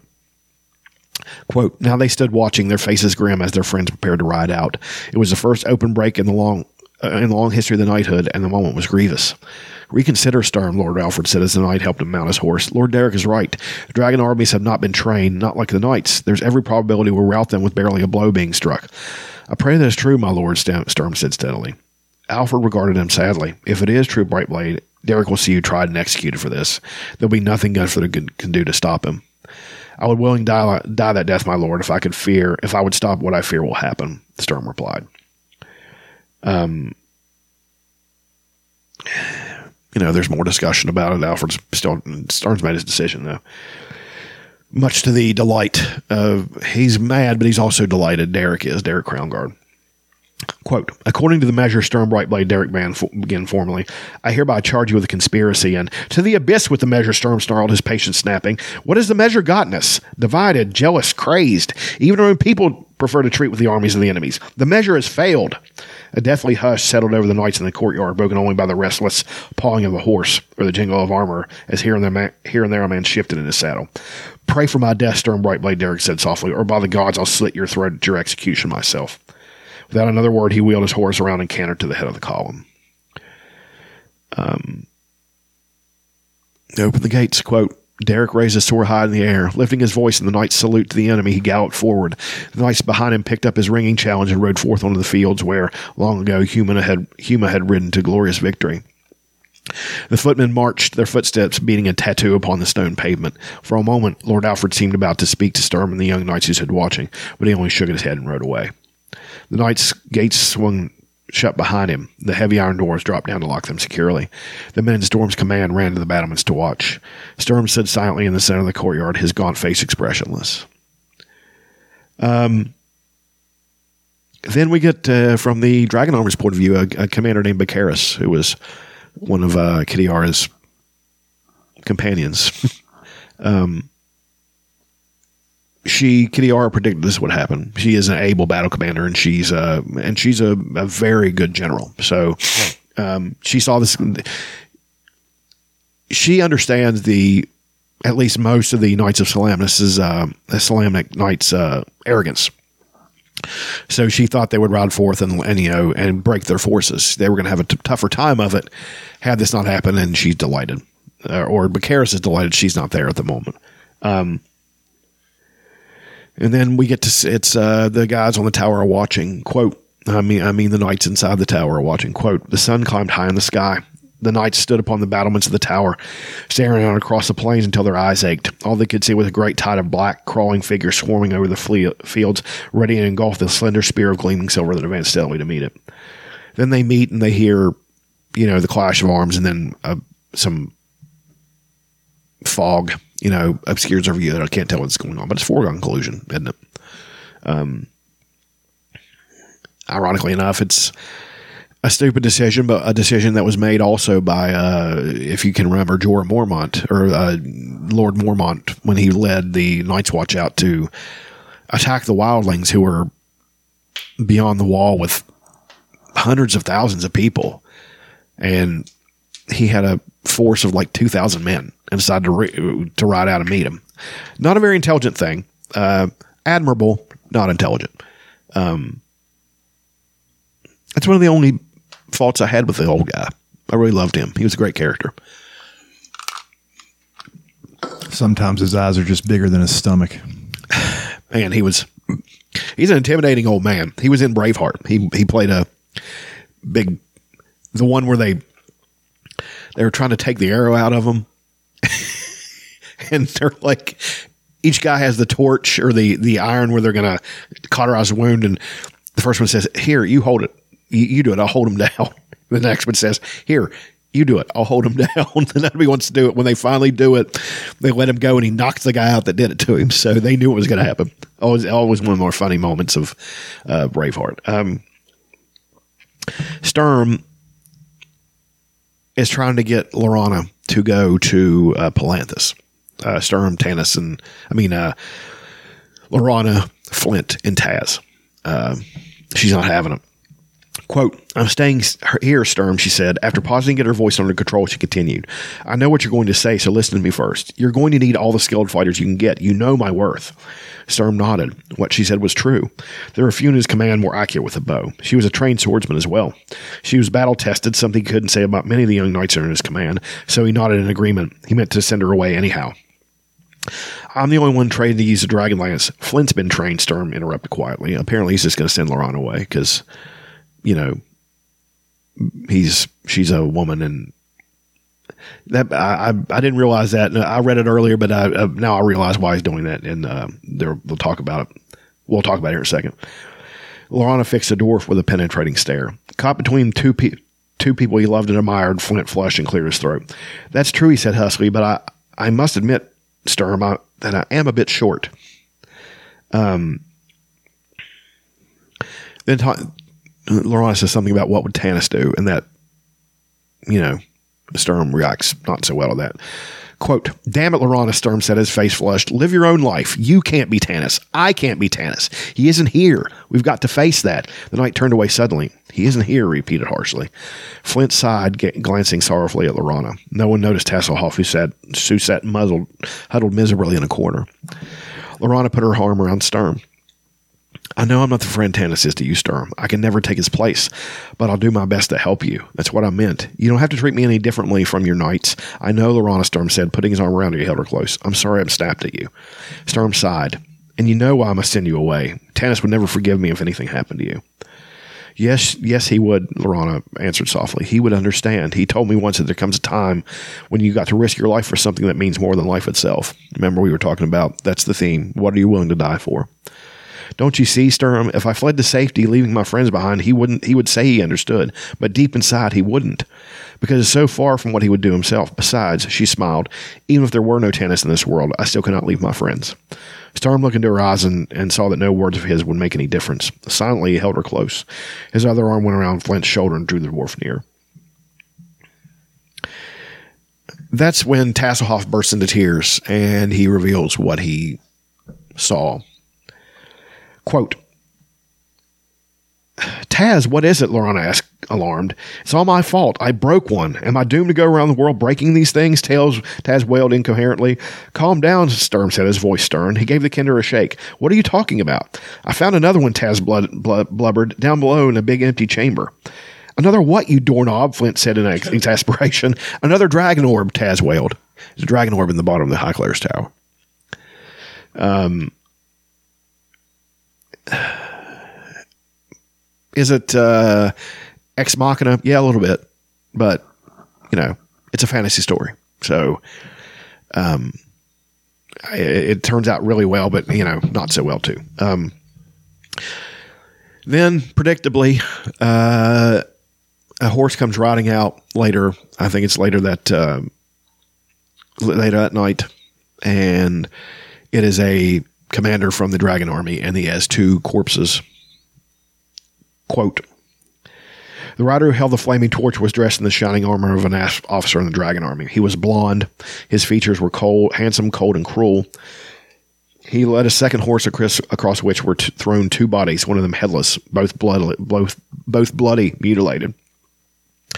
I've brought back your officers, the man said, his, his voice harsh and blaring. One is quite dead, as you can see. The other, I believe, still lives, or did when I started my journey. I hope he is still living, so he can recount to you, for you, what took place on upon the field of battle today, if you could even call it a battle. Bathed in the glare of his own torch, the officer dismounted. He began to untie the bodies, using one hand to strip away the ropes, binding them to the saddle. Then he glanced up. Yes, you could kill me now. I'm a fine target even in this fog, but you won't. Your Knights of Solamnia, his sarcasm was sharp, and your honor is life. You wouldn't shoot an unarmed man returning the bodies of your leaders. He gave the ropes a yank. The headless body slid to the ground. the officer dragged the other body off the saddle. He tossed the torch down in the snow next to the bodies. It sizzled, then went out, and the darkness swallowed him. You have a surfeit of honor out there on the field, he called. The knights could hear the leather creak, his armor clang as he remounted his horse. I'll give you warning to surrender. When the sun rises, lower your flag. The dragon howler will deal with you mercifully. Suddenly there was the twang of a bow, the thunk of an arrow sticking, sticking into flesh, and the sound of startled swearing from below. The knights turned around to stare in astonishment at a lone figure standing on the wall, a bow in its hand. I'm not a knight, Laurana, called out, lowering her bow. I'm Laurana, daughter of the Qualinesti. We have uh, we also have our own have our own code of honor, and I'm sure you know I can see you quite well in the darkness. I could have killed you. As it is, I believe you will have some difficulty using that arm for a long time. In fact, you may never hold a sword again.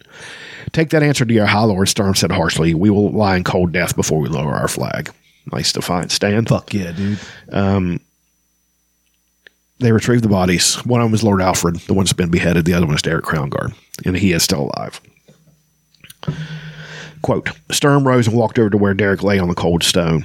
The Lord's face was white, his eyes white and glittering feverishly. Blood caked his lips, his skin was clammy. One of the young knights supporting him held a cup of water to his lips, but Derek could not drink.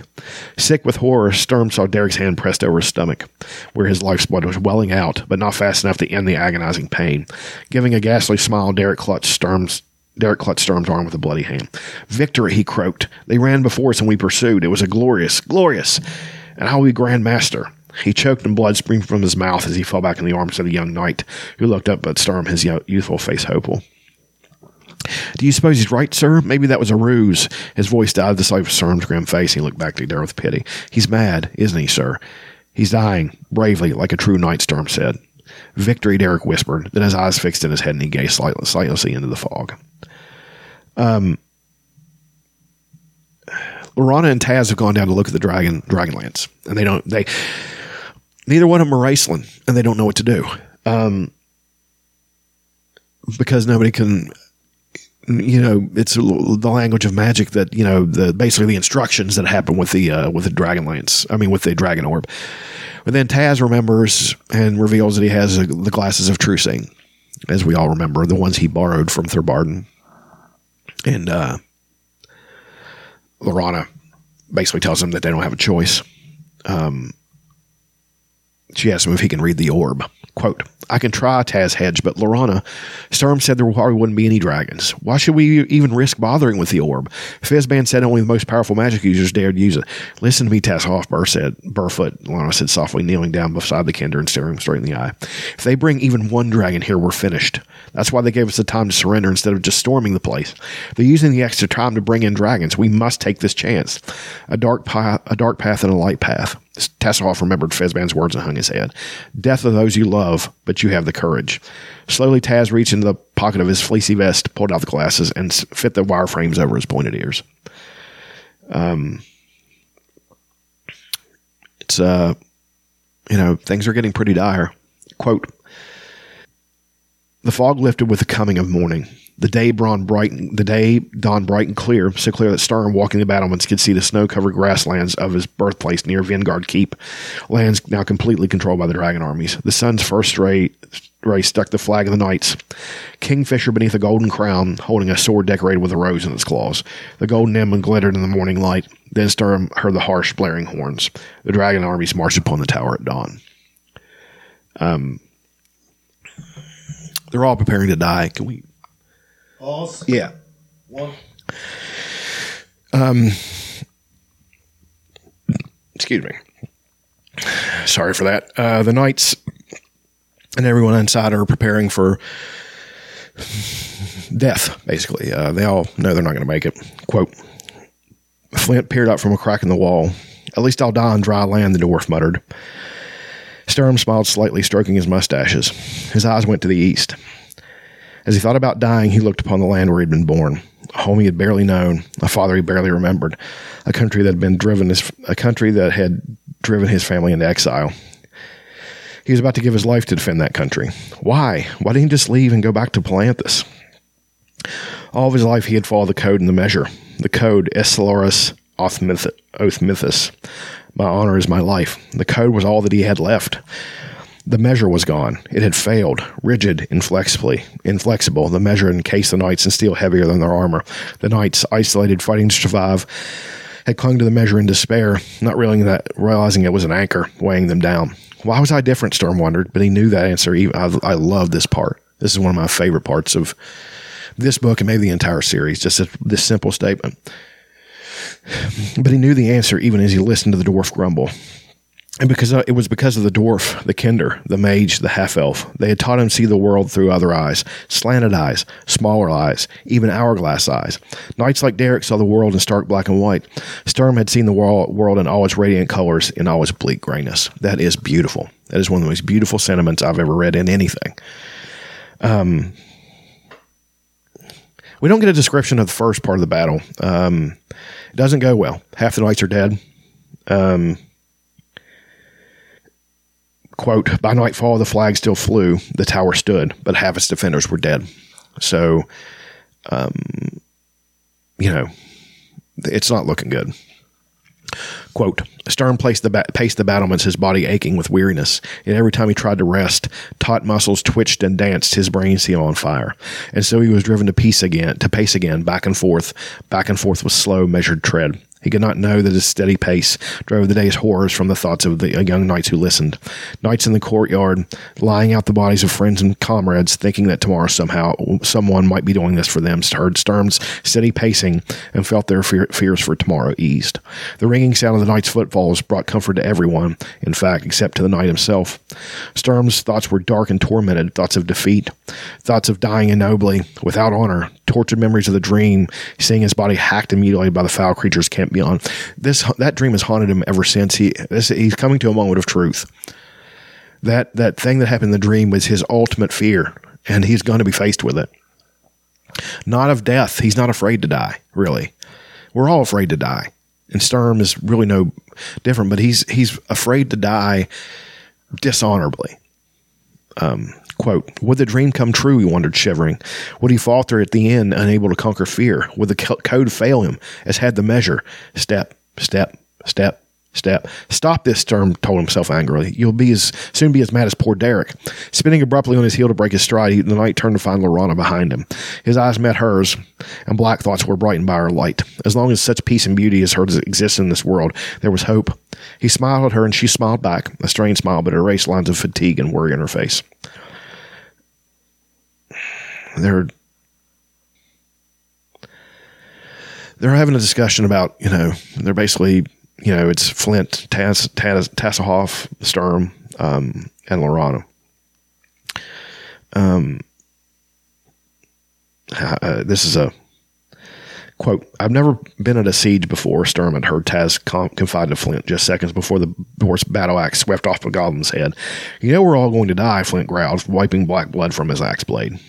That's what you said when we faced the Black Dragon and Xak Tsaroth, Tas replied.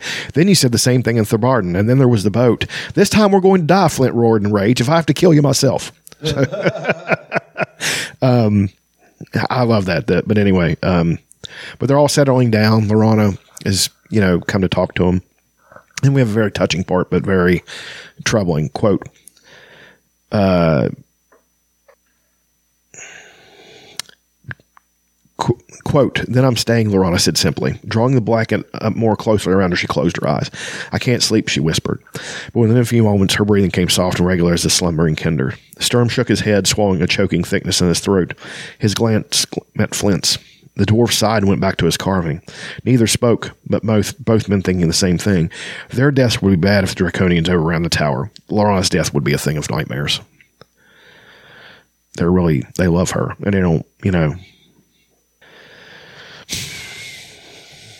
then the dragon armies like pull back. For a minute, everybody thinks it's a good thing, but it isn't. There's now dragons approaching. Three, three of them approaching the tower.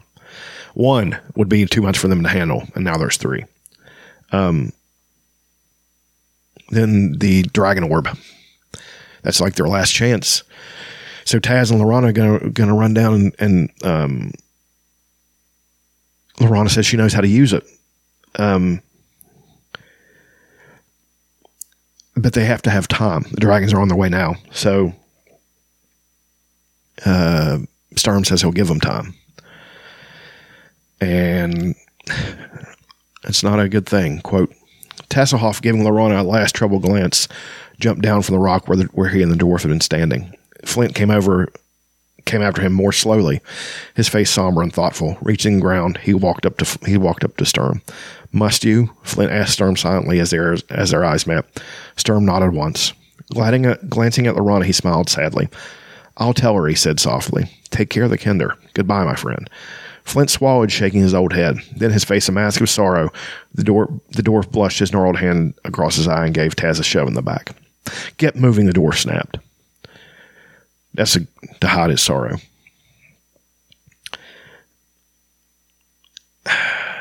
And then their discussion, the last discussion between Laurana and Sturm.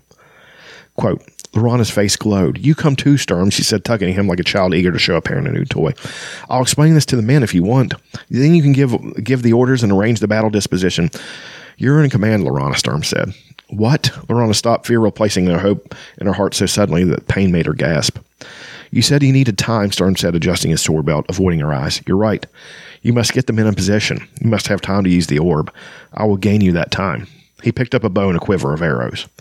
No, Sturm, Laurana shivered with terror. You can't mean this. I can't command. I need you. Sturm, don't do this to yourself.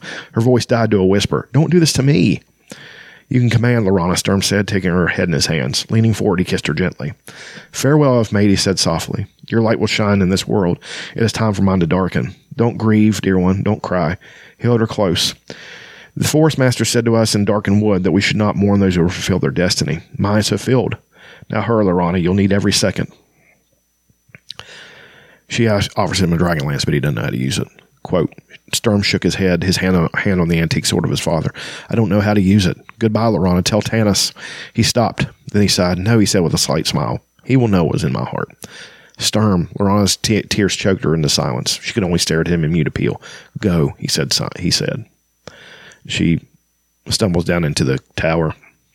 Um, this is one of the pivotal moments of the entire series, and it's staggeringly well written. I mean, it's just uh, this is where they Mar- Weis and Hickman have really risen, risen to the occasion of something. Quote. The cold and brittle sun stained the sky blood red, deepening into the velvet blue blackness of receding night.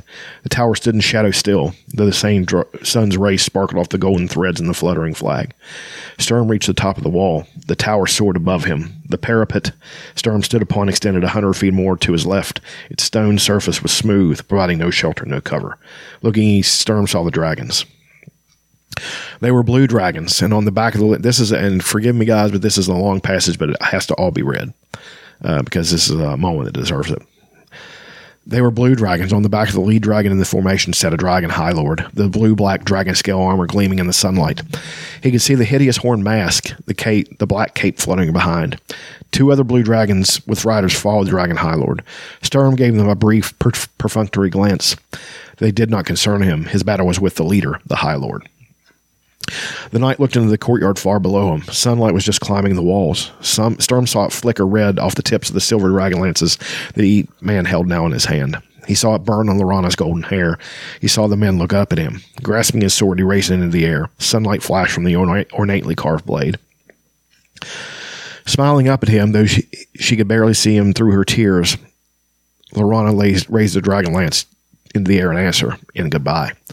Comforted by his silent, Sturm turned back to face his enemy. Walking to the center of the wall, he seemed a small figure poised halfway between land and sky. The dragons could fly past him or circle around him, but that wasn't what he wanted. They must see him as a threat. They must take time to fight him. Sheathing his sword, Sturm fit an uh, arrow to his bow and took careful aim at the lead dragon. Patiently he waited, holding his breath. I cannot waste this, he thought. Wait. Wait. The dragon was in rage. Sturm's arrow sped through the morning brilliance. His aim was true. The arrow struck the blue dragon in the neck. It did little damage, bouncing off the dragon's blue scales, but the dragon reared its head in pain and in irritation, slowing its flight. Quickly, Sturm fired again, this time at the dragon flying directly above the leader. The arrow tore into a wing, and the dragon shriek- shrieked in rage.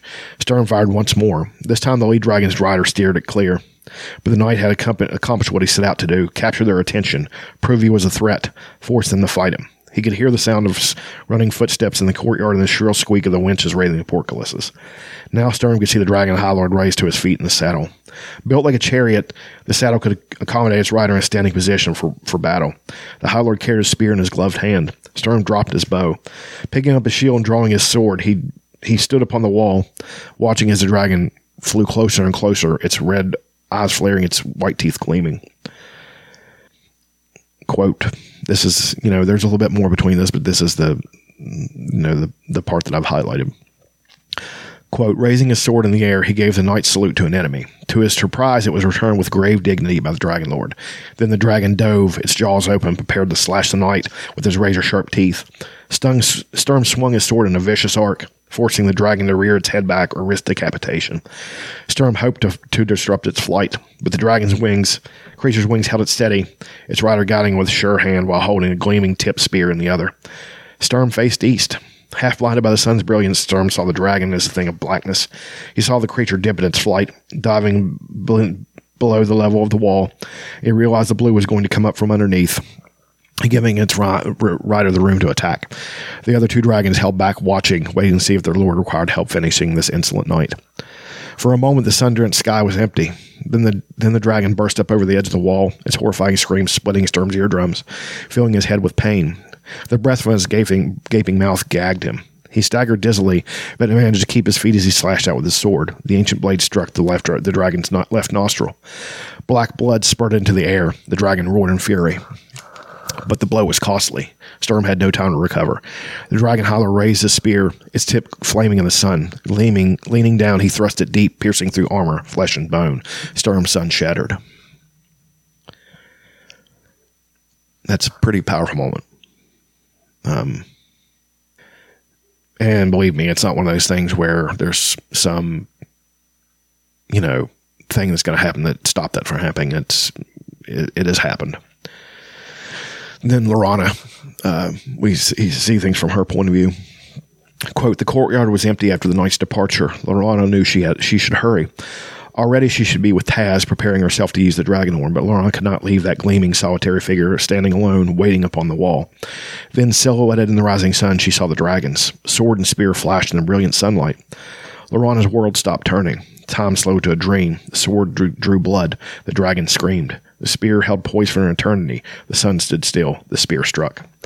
A glittering object fell slowly from the top of the wall into the courtyard. The object was Sturm's sword, dropped from his lifeless hand and it was to Laurana the only movement in the static world. The knight's body stood still, impaled upon the spear of the dragon High Lord. The dragon hovered above, its wings poised. Nothing moved. Everything held perfectly still. Then the High Lord jerked the spear free, and Sturm's body crumpled where he stood, a dark mass against the sun. The dragon roared in outrage, and a bolt of lightning streaked from the blue's blood froth mouth and struck the High Clerist tower. With a booming explosion, the, burst stone, the stone burst apart. Flames flared, brighter than the sun. The other two dragons dove for the courtyard of Sturm's sword clattered to the pavement with a ringing sound. Time began. Then we get to a part that's it's it's just too much to go into, but um, you know, the dragons are attacking the tower. The the knights are preparing themselves, and dragons are in the tower. Um, Laurana hurries down to uh, use the dragon orb. Um, he Tas tells her to put her hand on the on the dragon orb, and she does. Like she's, you know, the, imagine all this shit going on, lightning striking the wall, shit crumbling, all this crazy shit going on, and he's trying to tell her to use the orb. It's a very cinematic moment. You know, it's one of those moments where all seems lost. You know, it's like the end of The Empire Strikes Back, basically. Um, Quote, in agony, he watched her Tasslehoff, longing to help, yet knowing that he did not dare do anything. Laurana stood for long moments without moving, her hands upon the orb, her face slowly draining of all life. Her eyes stared, stared deep into the spinning, swirling colors. The kender grew dizzy looking at it and turned away, feeling sick. There was another explosion outside. Dust drifted down from the ceiling. Tas stirred uneasily, but Laurana never moved. Her eyes closed, her head bent forward. She clutched the orb, orb, her hands whitening from the pressure she exerted. Then she began to whimper and shake her head. No, she moaned. It seemed as if she were trying desperately to pull her hands away, but the orb held them fast. Tas wondered bleakly what he should do. He longed to run up and pull her away. He wished he had broken this orb, that there was nothing he could do now. He could only stand and watch helplessly. Laurana's body gave a convulsive shudder. Tas saw her drop to her knees, her hands still holding fast to the orb. Then Laurana shook her head angrily. Muttering, muttering unfamiliar words in Elven, she fought to stand, using the orb to drag herself up. That would be a powerful cinematic moment with the right music and everything. Her hands turned white with the strain and sweat trickled down her face. She was exerting every ounce of strength she possessed. With agonizing slowness, Laurana stood. The orb flared a final time. The colors swirled together, becoming many colors in none. Then a bright, beaming, pure white light poured from the orb. Laurana stood tall and straight before it. Her face relaxed. She smiled, and then she collapsed unconscious to the floor. In the courtyard of the High Clerist Tower, the dragons were systematically reducing the stone walls to rubble. The army was nearing the tower, Draconians in the forefront, preparing to enter through the breach walls and kill anything left alive inside. The dragon High Lord circled above the chaos, his blue dragon's nostril black with dry blood. The High Lord supervised the destruction of the tower. All was proceeding well when the bright daylight was pierced by a pure white light beating out from the huge, three huge gaping, gaping entryways into the tower. Remember those three inexplicable entryways. The dragon riders glanced at the light beams, however, wondering casually what they portended. Their dragons, however, reacted differently. Lifting their heads, their eyes lost all focus. The dragons heard the call. Captured by ancient mag- magic users, brought and controlled by an elf maiden, the essence of the dragons held within the orb did as it was bound to do when commanded. It sent forth its irresistible call, and the dragons had no choice but to answer that call and tried desperately to reach its source. Um, now we see why Dragon Orb was there and why that tower was constructed like that, don't we? Um, it also has another effect, which uh, I was kind of, when I first read this, I kind of knew this was going to happen, but uh, it is still important. Quote, some Draconians fell to their knees, clutching their heads in agony. Others turned and fled an unseen horror lurking in the tower. Still others dropped their weapons and ran wildly straight toward the tower. Within moments, an organized, well planned attack had turned to a mass confusion as a thousand Draconians dashed off shrieking in a thousand directions. Seeing the major part of their force break and run, the goblins promptly fled the battlefield. Remember, goblins are cowards. While the humans stood bewildered amidst the chaos, waiting for orders that were not coming.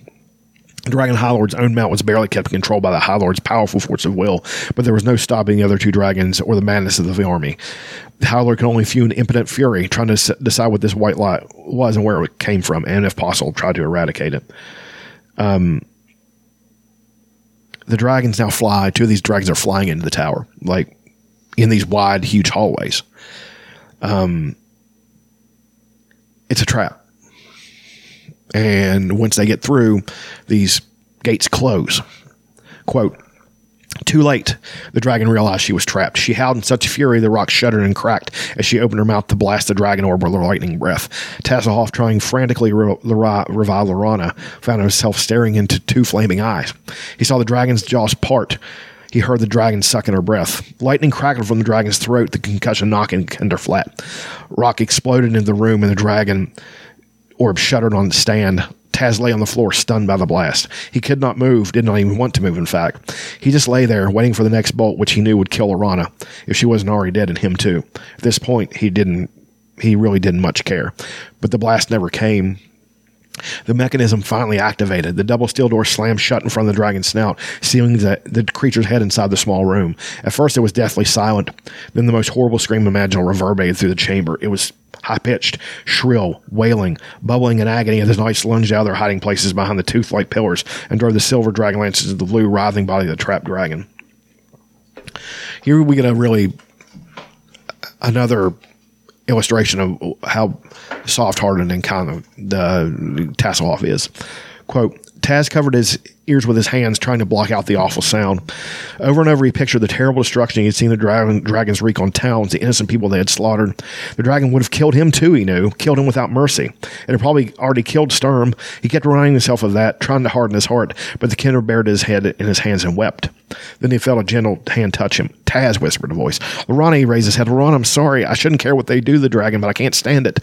Why there must be killing? I can't stand it. Tears streaked his face. I know, Laurana murmured. Vivid memories of Sturm's death mingling with the shrieks of the dying dragon. Don't be ashamed, Tas. Be thankful you can feel pity and horror at the death of the, of the enemy. The day we cease to care, even for our enemies, is the day we have lost this battle. Um, they've won the battle now. I mean, it's tide's been turned, but it's a very um, bitter, bitter end. Um, she actually had Laurana had actually emerged from the tunnel thinking that she was still going to have to fight. She didn't realize that that would do that to the Draconians too. So now she goes to see uh, to find Sturm. Quote: Laurana knelt beside the knight. Putting her hand out, she brushed back the windblown hair to look once more upon the face of her friend. For the first time since she had met him, Laurana saw peace in Sturm's lifeless eyes. Lifting his cold hand, she pressed it to her cheek. Sleep, dear friend, she murmured, and let not your sleep be troubled by dragons. Then as she laid the cold white hand upon the shattered armor, she saw a bright sparkle in the blood-stained snow. She picked up an object so covered with blood she could not see what it was. Carefully, Laurana brushed the snow and blood away. It was a piece of jewelry. Laurana stared at it in astonishment. Uh, but then uh, the Dragon High Lord has flown down and, and stepped on the Dragon Lance um, grab the dragon lance basically, and she pulls her sword out,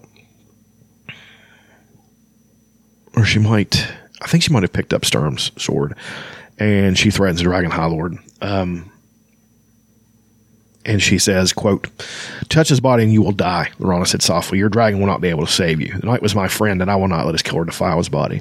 I have no intention of defiling the body, of the dragon, the High Lord said. Moving with elaborate slowness, the High Lord reached down and gently shut the knight's eyes, which were fixed upon the sun he would see no more.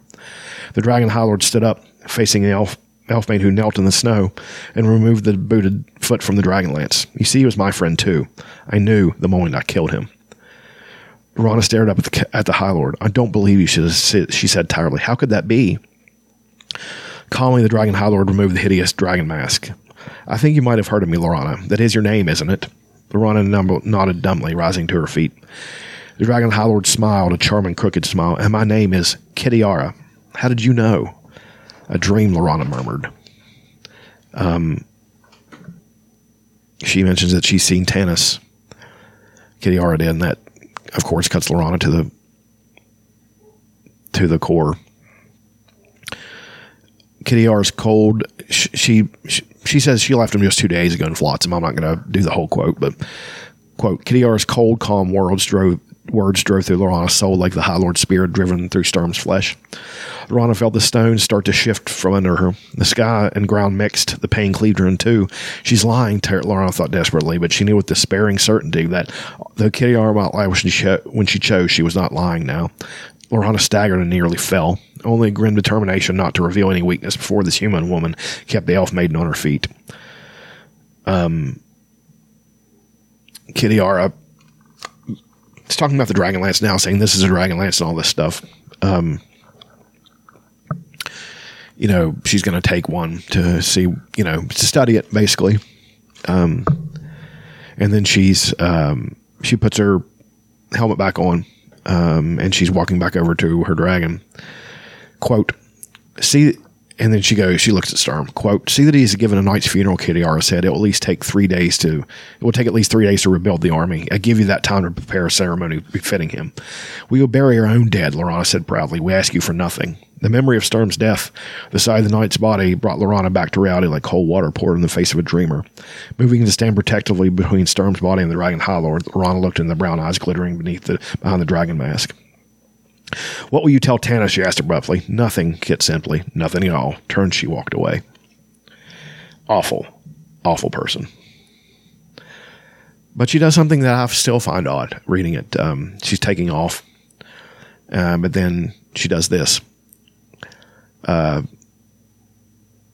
quote, then glittering as it turned over and over, the dragon lance fell from the dragon high lord's gloved hand, clattering on the stones that landed at Laurana's feet. Keep it, Kitiara called in a ringing voice. You're going to need it. The dry, blue dragon lifted its wings, caught the air currents, and soared in the sky to vanish into the sun. Now, guys, I know this has been an extended episode. We're almost at three hours, aren't we? Two hours and 12 minutes. Okay, well, this last part of this book is called The Funeral. And it's about Sturm's funeral. And I feel it's almost important to read it virtually in its entirety. Because it's the end of the book, and it's one of the best things he ever wrote in this series. So if you're still with me through all that, then you'll stick with me through this, and I think you'll really Listen in segments, you idiots. You listen to it all at once. It's like Dan. I'm I'm really going for Dan Carlin's uh, uh, format here. We'll we'll have five hour episodes sooner or later.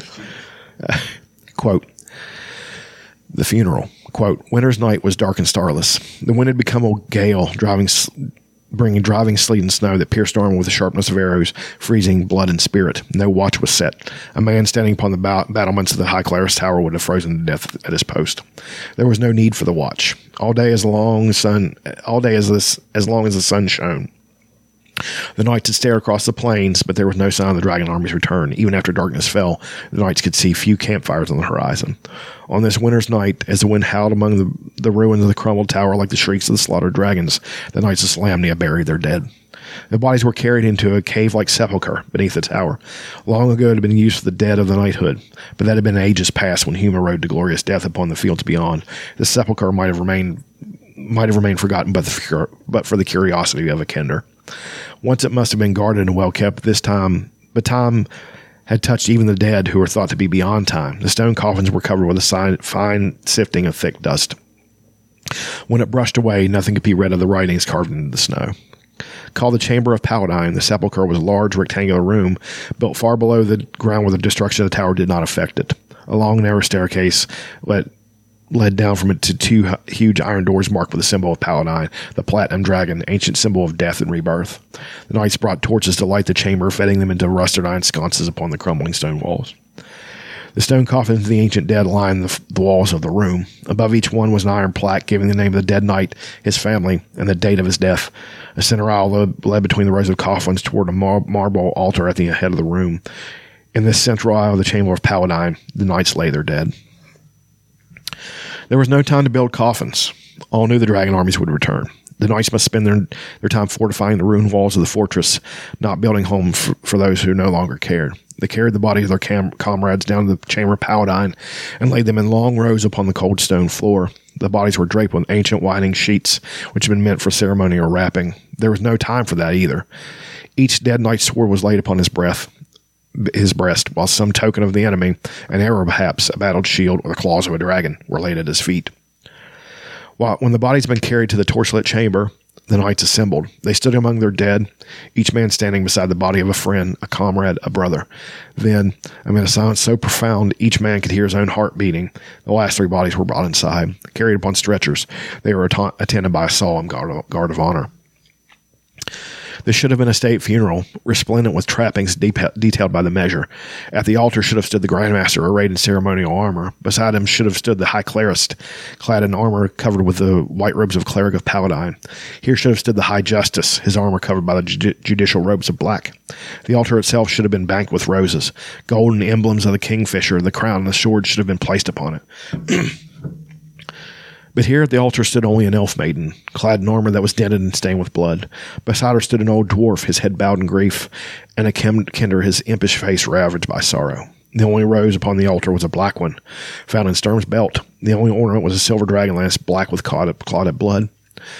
The guard carried the bodies to the front of the chamber and reverently laid them before the three friends. On the right lay the body of Lord Alfred MarKenin, his mutilated headless corpse mercifully shrouded in white linen. On the left lay Derek Crownguard, his body covered with white cloth to hide the hideous grin. Grin death had frozen upon his face. In the, in the center lay the body of Sturm Brightblade. He was not covered by a white sheet. He lay in the armor he had worn at his death, his father's armor. His father's antique sword was clasping cold hands upon his breast. One other ornament lay upon his shattered breast, a token none of the knights recognized. It was a star jewel, which Lorna had found in a pool of knight's own blood. The jewel was dark, its brilliance fading even Laurana held it in her hand. Many things be- became clear to her later as she studied the star jewel. This, then, was how they shared the dream in Silvanesti. Had Sturm realized its power? Did he know of the link that had been forged between, between himself and Alhana? No, Laurana thought sadly. He'd probably not know, nor could he realize the love it represented. No human could. Carefully she placed it upon his breast as she thought with the sorrow of the dark haired elven woman, who must know the heart upon which the glittering star jewel rested was stilled forever. The honor guard stepped back, waiting. The assembled knights stood with heads bowed for a moment, then lifted them to face Laurana. This should have been the time for proud speeches, for, for recitals of the dead knight's heroic deeds. But for a moment, all that could be heard was the wheezing sobs of the old dwarf and Tasslehoff's quiet snuffle. Laurana looked down into Sturm's peaceful face, and she could not speak. For a moment, she envied Sturm, envied him fiercely. He was beyond pain, beyond suffering, beyond loneliness. His war had been fought. He was victorious. You left me, Laurana cried in agony, left to cope with left me to cope this with by myself. First Tanis, then Elistan, now you. I can't. I'm not strong enough. I can't let you go, Sturm. Your death was senseless, meaningless, a fraud and a sham. I won't let you go, not quietly, not without anger. Laurana lifted her head, her eyes blazing in the torchlight. You expect a noble speech, she said, her voice cold as the air of the sepulchre. A noble speech honoring the heroic deeds of these men who have died. Well, you won't get it. Not from me. The knights glanced at each other, faces dark. These men, who should have been united in a brotherhood forged when Krynn was young, died in bitter discord, brought about by pride, ambition, and greed. Your eyes turned to Derek Crownguard, but you, he was not totally to blame. You are. All of you. All of you took side in this reckless bid for power. A few knights lowered their heads, some pale with shame and anger. Laurana choked her with tears. Then she felt Flint's hand slip into her, squeezing it comfortingly. Swallowing, she drew a deep breath. Only one man was above this. Only one man among you lived the code every day of his life, and for most of his days he was not a knight. Or rather, he was a knight where it meant the most in spirit, in heart, not in some official list. Reaching behind her, Lorna took the blood-stained dragon lance from the altar and raised it high over her head. As she lifted the lance, her spirit was lifted. The wings of darkness that had hovered above her were banished. When she raised her voice, the knights stared at her in wonder. Her beauty blessed them like the beauty of a dawning spring day. Tomorrow I will leave this place, Lorna said softly, her luminous eyes on the dragon lance. I will go to Palanthas. I will take with me the story of this day. I will take this lance in the head of the dragon. I will dump that sinister, bloody head upon the steps of their magnificent, palace. I will stand upon the dragon's head and make them listen to me. And Palanthas will listen. They will see their danger. And then we'll go to Sancrist and to Ergoth and to every other place in this world where people refuse to lay down their petty hatreds and join together. For until we conquer the evils within ourselves, as this man did, we can never conquer the great evil that threatens to engulf us. Laurana raised her head and her eyes to heaven. Paladine, she called out, her voice, her voice ringing like a trumpet's call. We come to you, Paladine, escorting these the soul of these noble knights who died in the High Clerist Tower. Give us who are left behind in this war-torn world the same nobility of spirit that graces this man's death. Laurana closed her eyes as tears spilled unheeded and checked down her cheeks. No longer did she grieve for Sturm. Her sorrow was for herself, for missing his presence, for having to tell Tanis of his friend's death, for having to live in this world without this noble friend by her side. Slowly, she laid the lance upon the altar. Then she knelt before it a moment, feeling Flint's arm around her shoulder and Tasslehoff's gentle touch on her hand. Then it goes into there's this this prayer of human. It's like I, I don't read. Uh, it's a I guess a note uh, uh, my own rule that I have instituted. I do not read poetry. I just read prose. It's a beautiful thing. Um, if you if you should read the book, um, it's very good. It's a stanza that repeats itself. Um, it's actually quite good, even for somebody who doesn't like poetry. I kind of like it, but as we're now, you know, finishing this up, I'm not going to, um, you know, maim it because I can't. I'm not good with poetry. But quote, the chant ended slowly, solemnly. The knights walked forward one by one to pay homage to the dead each kneeling for a moment before the altar. Then the Knights of Solamnia left the chamber of Paladine, returning to their cold beds to try and find some rest before the next day's dawning. Laurana Flint, Laurana Flint and Tasslehoff stood beside stood alone beside their friend, their arms around each other, their hearts full. A chill wind whistled through the open door of the sepulchre where the honor guard stood, ready to seal the chamber. Karan Bia Reorx, said Flint in Dwarven, wiping his gnarled and shaking hand across his eyes. Friends meet in Reorx. Fumbling in his pouch, he took out a bit of wood, beautifully carved in the shape of a rose. I gotta tell you guys, I'm having a hard time not crying reading this. Gently, he laid it upon Sturm's breast beside Alhana Starjewel. Goodbye, Sturm, Tess said awkwardly. I only have one gift that, that you would approve of. I don't think you'll understand, but then again, maybe you do now. Maybe you understand better than I do. Tasslehoff placed a small white feather in the cold in Knight's cold hand. Quisal Elvis, Elvis, uh, Lorna whispered in Elven, our love, our love's bond eternal. She paused, unable to leave him in, the, in this darkness.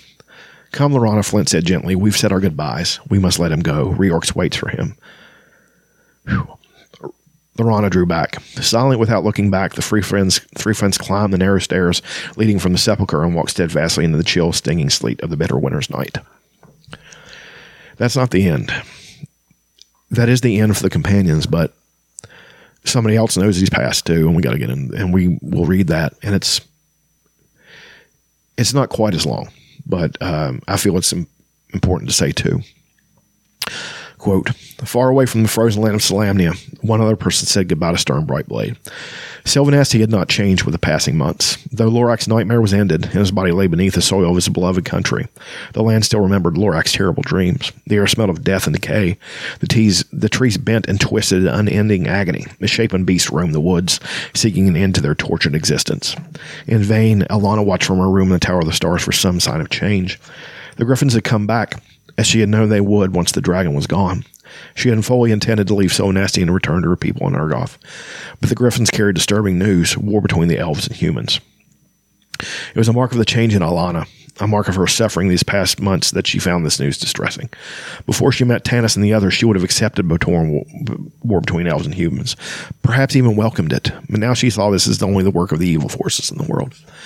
She, re- she should return to her people, she knew, Perhaps she could end this insanity. But she told herself the weather was unsafe for traveling. In reality, she shrank from facing the shock and the disbelief of her people when she told them of the destruction of their land and her promise to her dying father that the elves would return and rebuild after they had helped the humans fight the Dark Queen and her minions. Oh, she would win, she had no doubt, but she re- dreaded leaving the solitude of her self imposed exile to face the tumult, tumult of the world beyond Silvanesti. And she dreaded even as she longed to see the human she loved. The knight whose proud and noble face came to her in dreams, whose very soul she shared through the Starjewel. Unknown to him, she stood beside him in his fight to save his honor. Unknown to him, she shared his agony and came to learn the depths of his noble spirit. Her love for him grew daily, as did her fear of loving him. And so Alhana continually put off her departure. I will leave, she told herself. When I see some sign, I, get, I may give my people a sign of hope. Otherwise, they will not come back. They will give up in despair. Day after day, she looked from her window, but no sign came. The winter nights grew longer, the darkness deepened. One evening, Alhana walked upon the battlements of the Tower of the Stars. It was afternoon in Solamnia, and then, on another tower, Sturm Brightblade faced a, a uh, sky blue dragon and a dragon high lord called the Dark Lady. Suddenly, Alhana felt a strange and terrifying sensation as though the world had ceased to turn. A shivering, shattering body, Pain pierced her body, driving her to the stone below. Sobbing in fear and grief, she clutched a star jewel she wore around her neck and watched it ag as its light flickered and died. So this is my sign, she screamed bitterly, holding the darkened jewel in her hand and shaking at the heavens. There is no hope. There is nothing but death and despair. Holding the jewel so tightly that the sharp points bit into her flesh, Alhana stumbled unseen through the darkness to her room in the tower. From there, she looked out once out more upon her dying land. Then, with a shuddering sob, she closed and locked the wooden shutters on her window. Let the world do what it will, she told herself bitterly. Let my people meet their end in their own evil way. In their own way, evil will prevail. There is nothing we can do to stop it. I will die here with my father. That night, she made one final journey out into the land. Carelessly, she threw a thin cape over her shoulders and headed for a grave lying beneath a twisted, tortured tree. In her hand, she held the star jewel.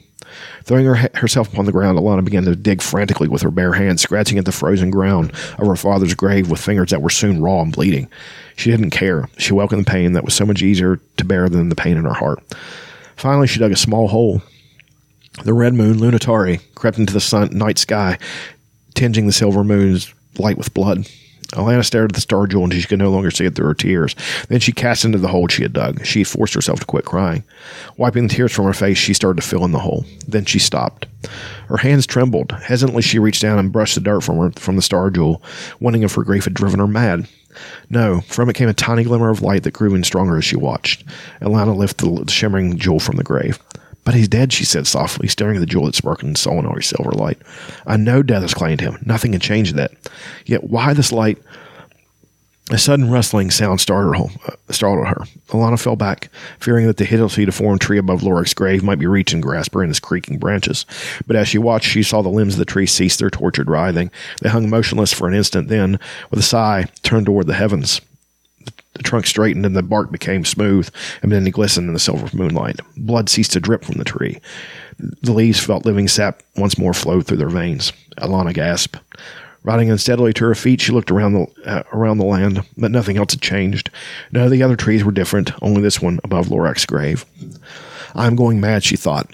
Fiercely, tur- fiercely she turned back to fearfully she turned to look back at the tree upon her father's grave.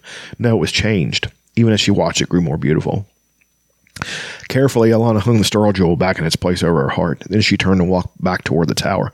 There was much to be done before she left her for Ergoth. The next morning, as the sun shed its pale light over the unhappy land of Silvanesti, Alhana looked out over the forest. Nothing had changed. A noxious green mist still hung low over the suffering trees. Nothing would change, she knew, until the elves came back and worked to make it change. Nothing had changed except the tree above Lorac's grave. Farewell, Lorac, Alhana called, until we return. Summoning her, her griffin, she climbed to its strong back and spoke a firm word of command. The griffin spread its feathery wings and soared into the air, rising in swift spirals above the stricken land of Silvanesti. At a word from Alhana, it turned its head west and began the long flight to Ergoth. Far below in Silvanesti, one tree's beautiful green leaves stood out in splendid contrast to the bleak desolation of the forest around it. It swayed in the winter wind, singing soft music as it spread its leaves, its limbs to shelter Lorac's grave from the winter's darkness, waiting for spring. It's powerful shit. That's one of the fondest endings. That's one thing that Margaret Weis and Tracy can, can really do is really. I'm had to fight from crying in a couple of points because it's it's very powerful, and uh, I have openly cried reading books that they've written. Um, that's the last part of this book, and we have one more in this series, and I hope you join me for the first part of Dragons of Spring Dawning.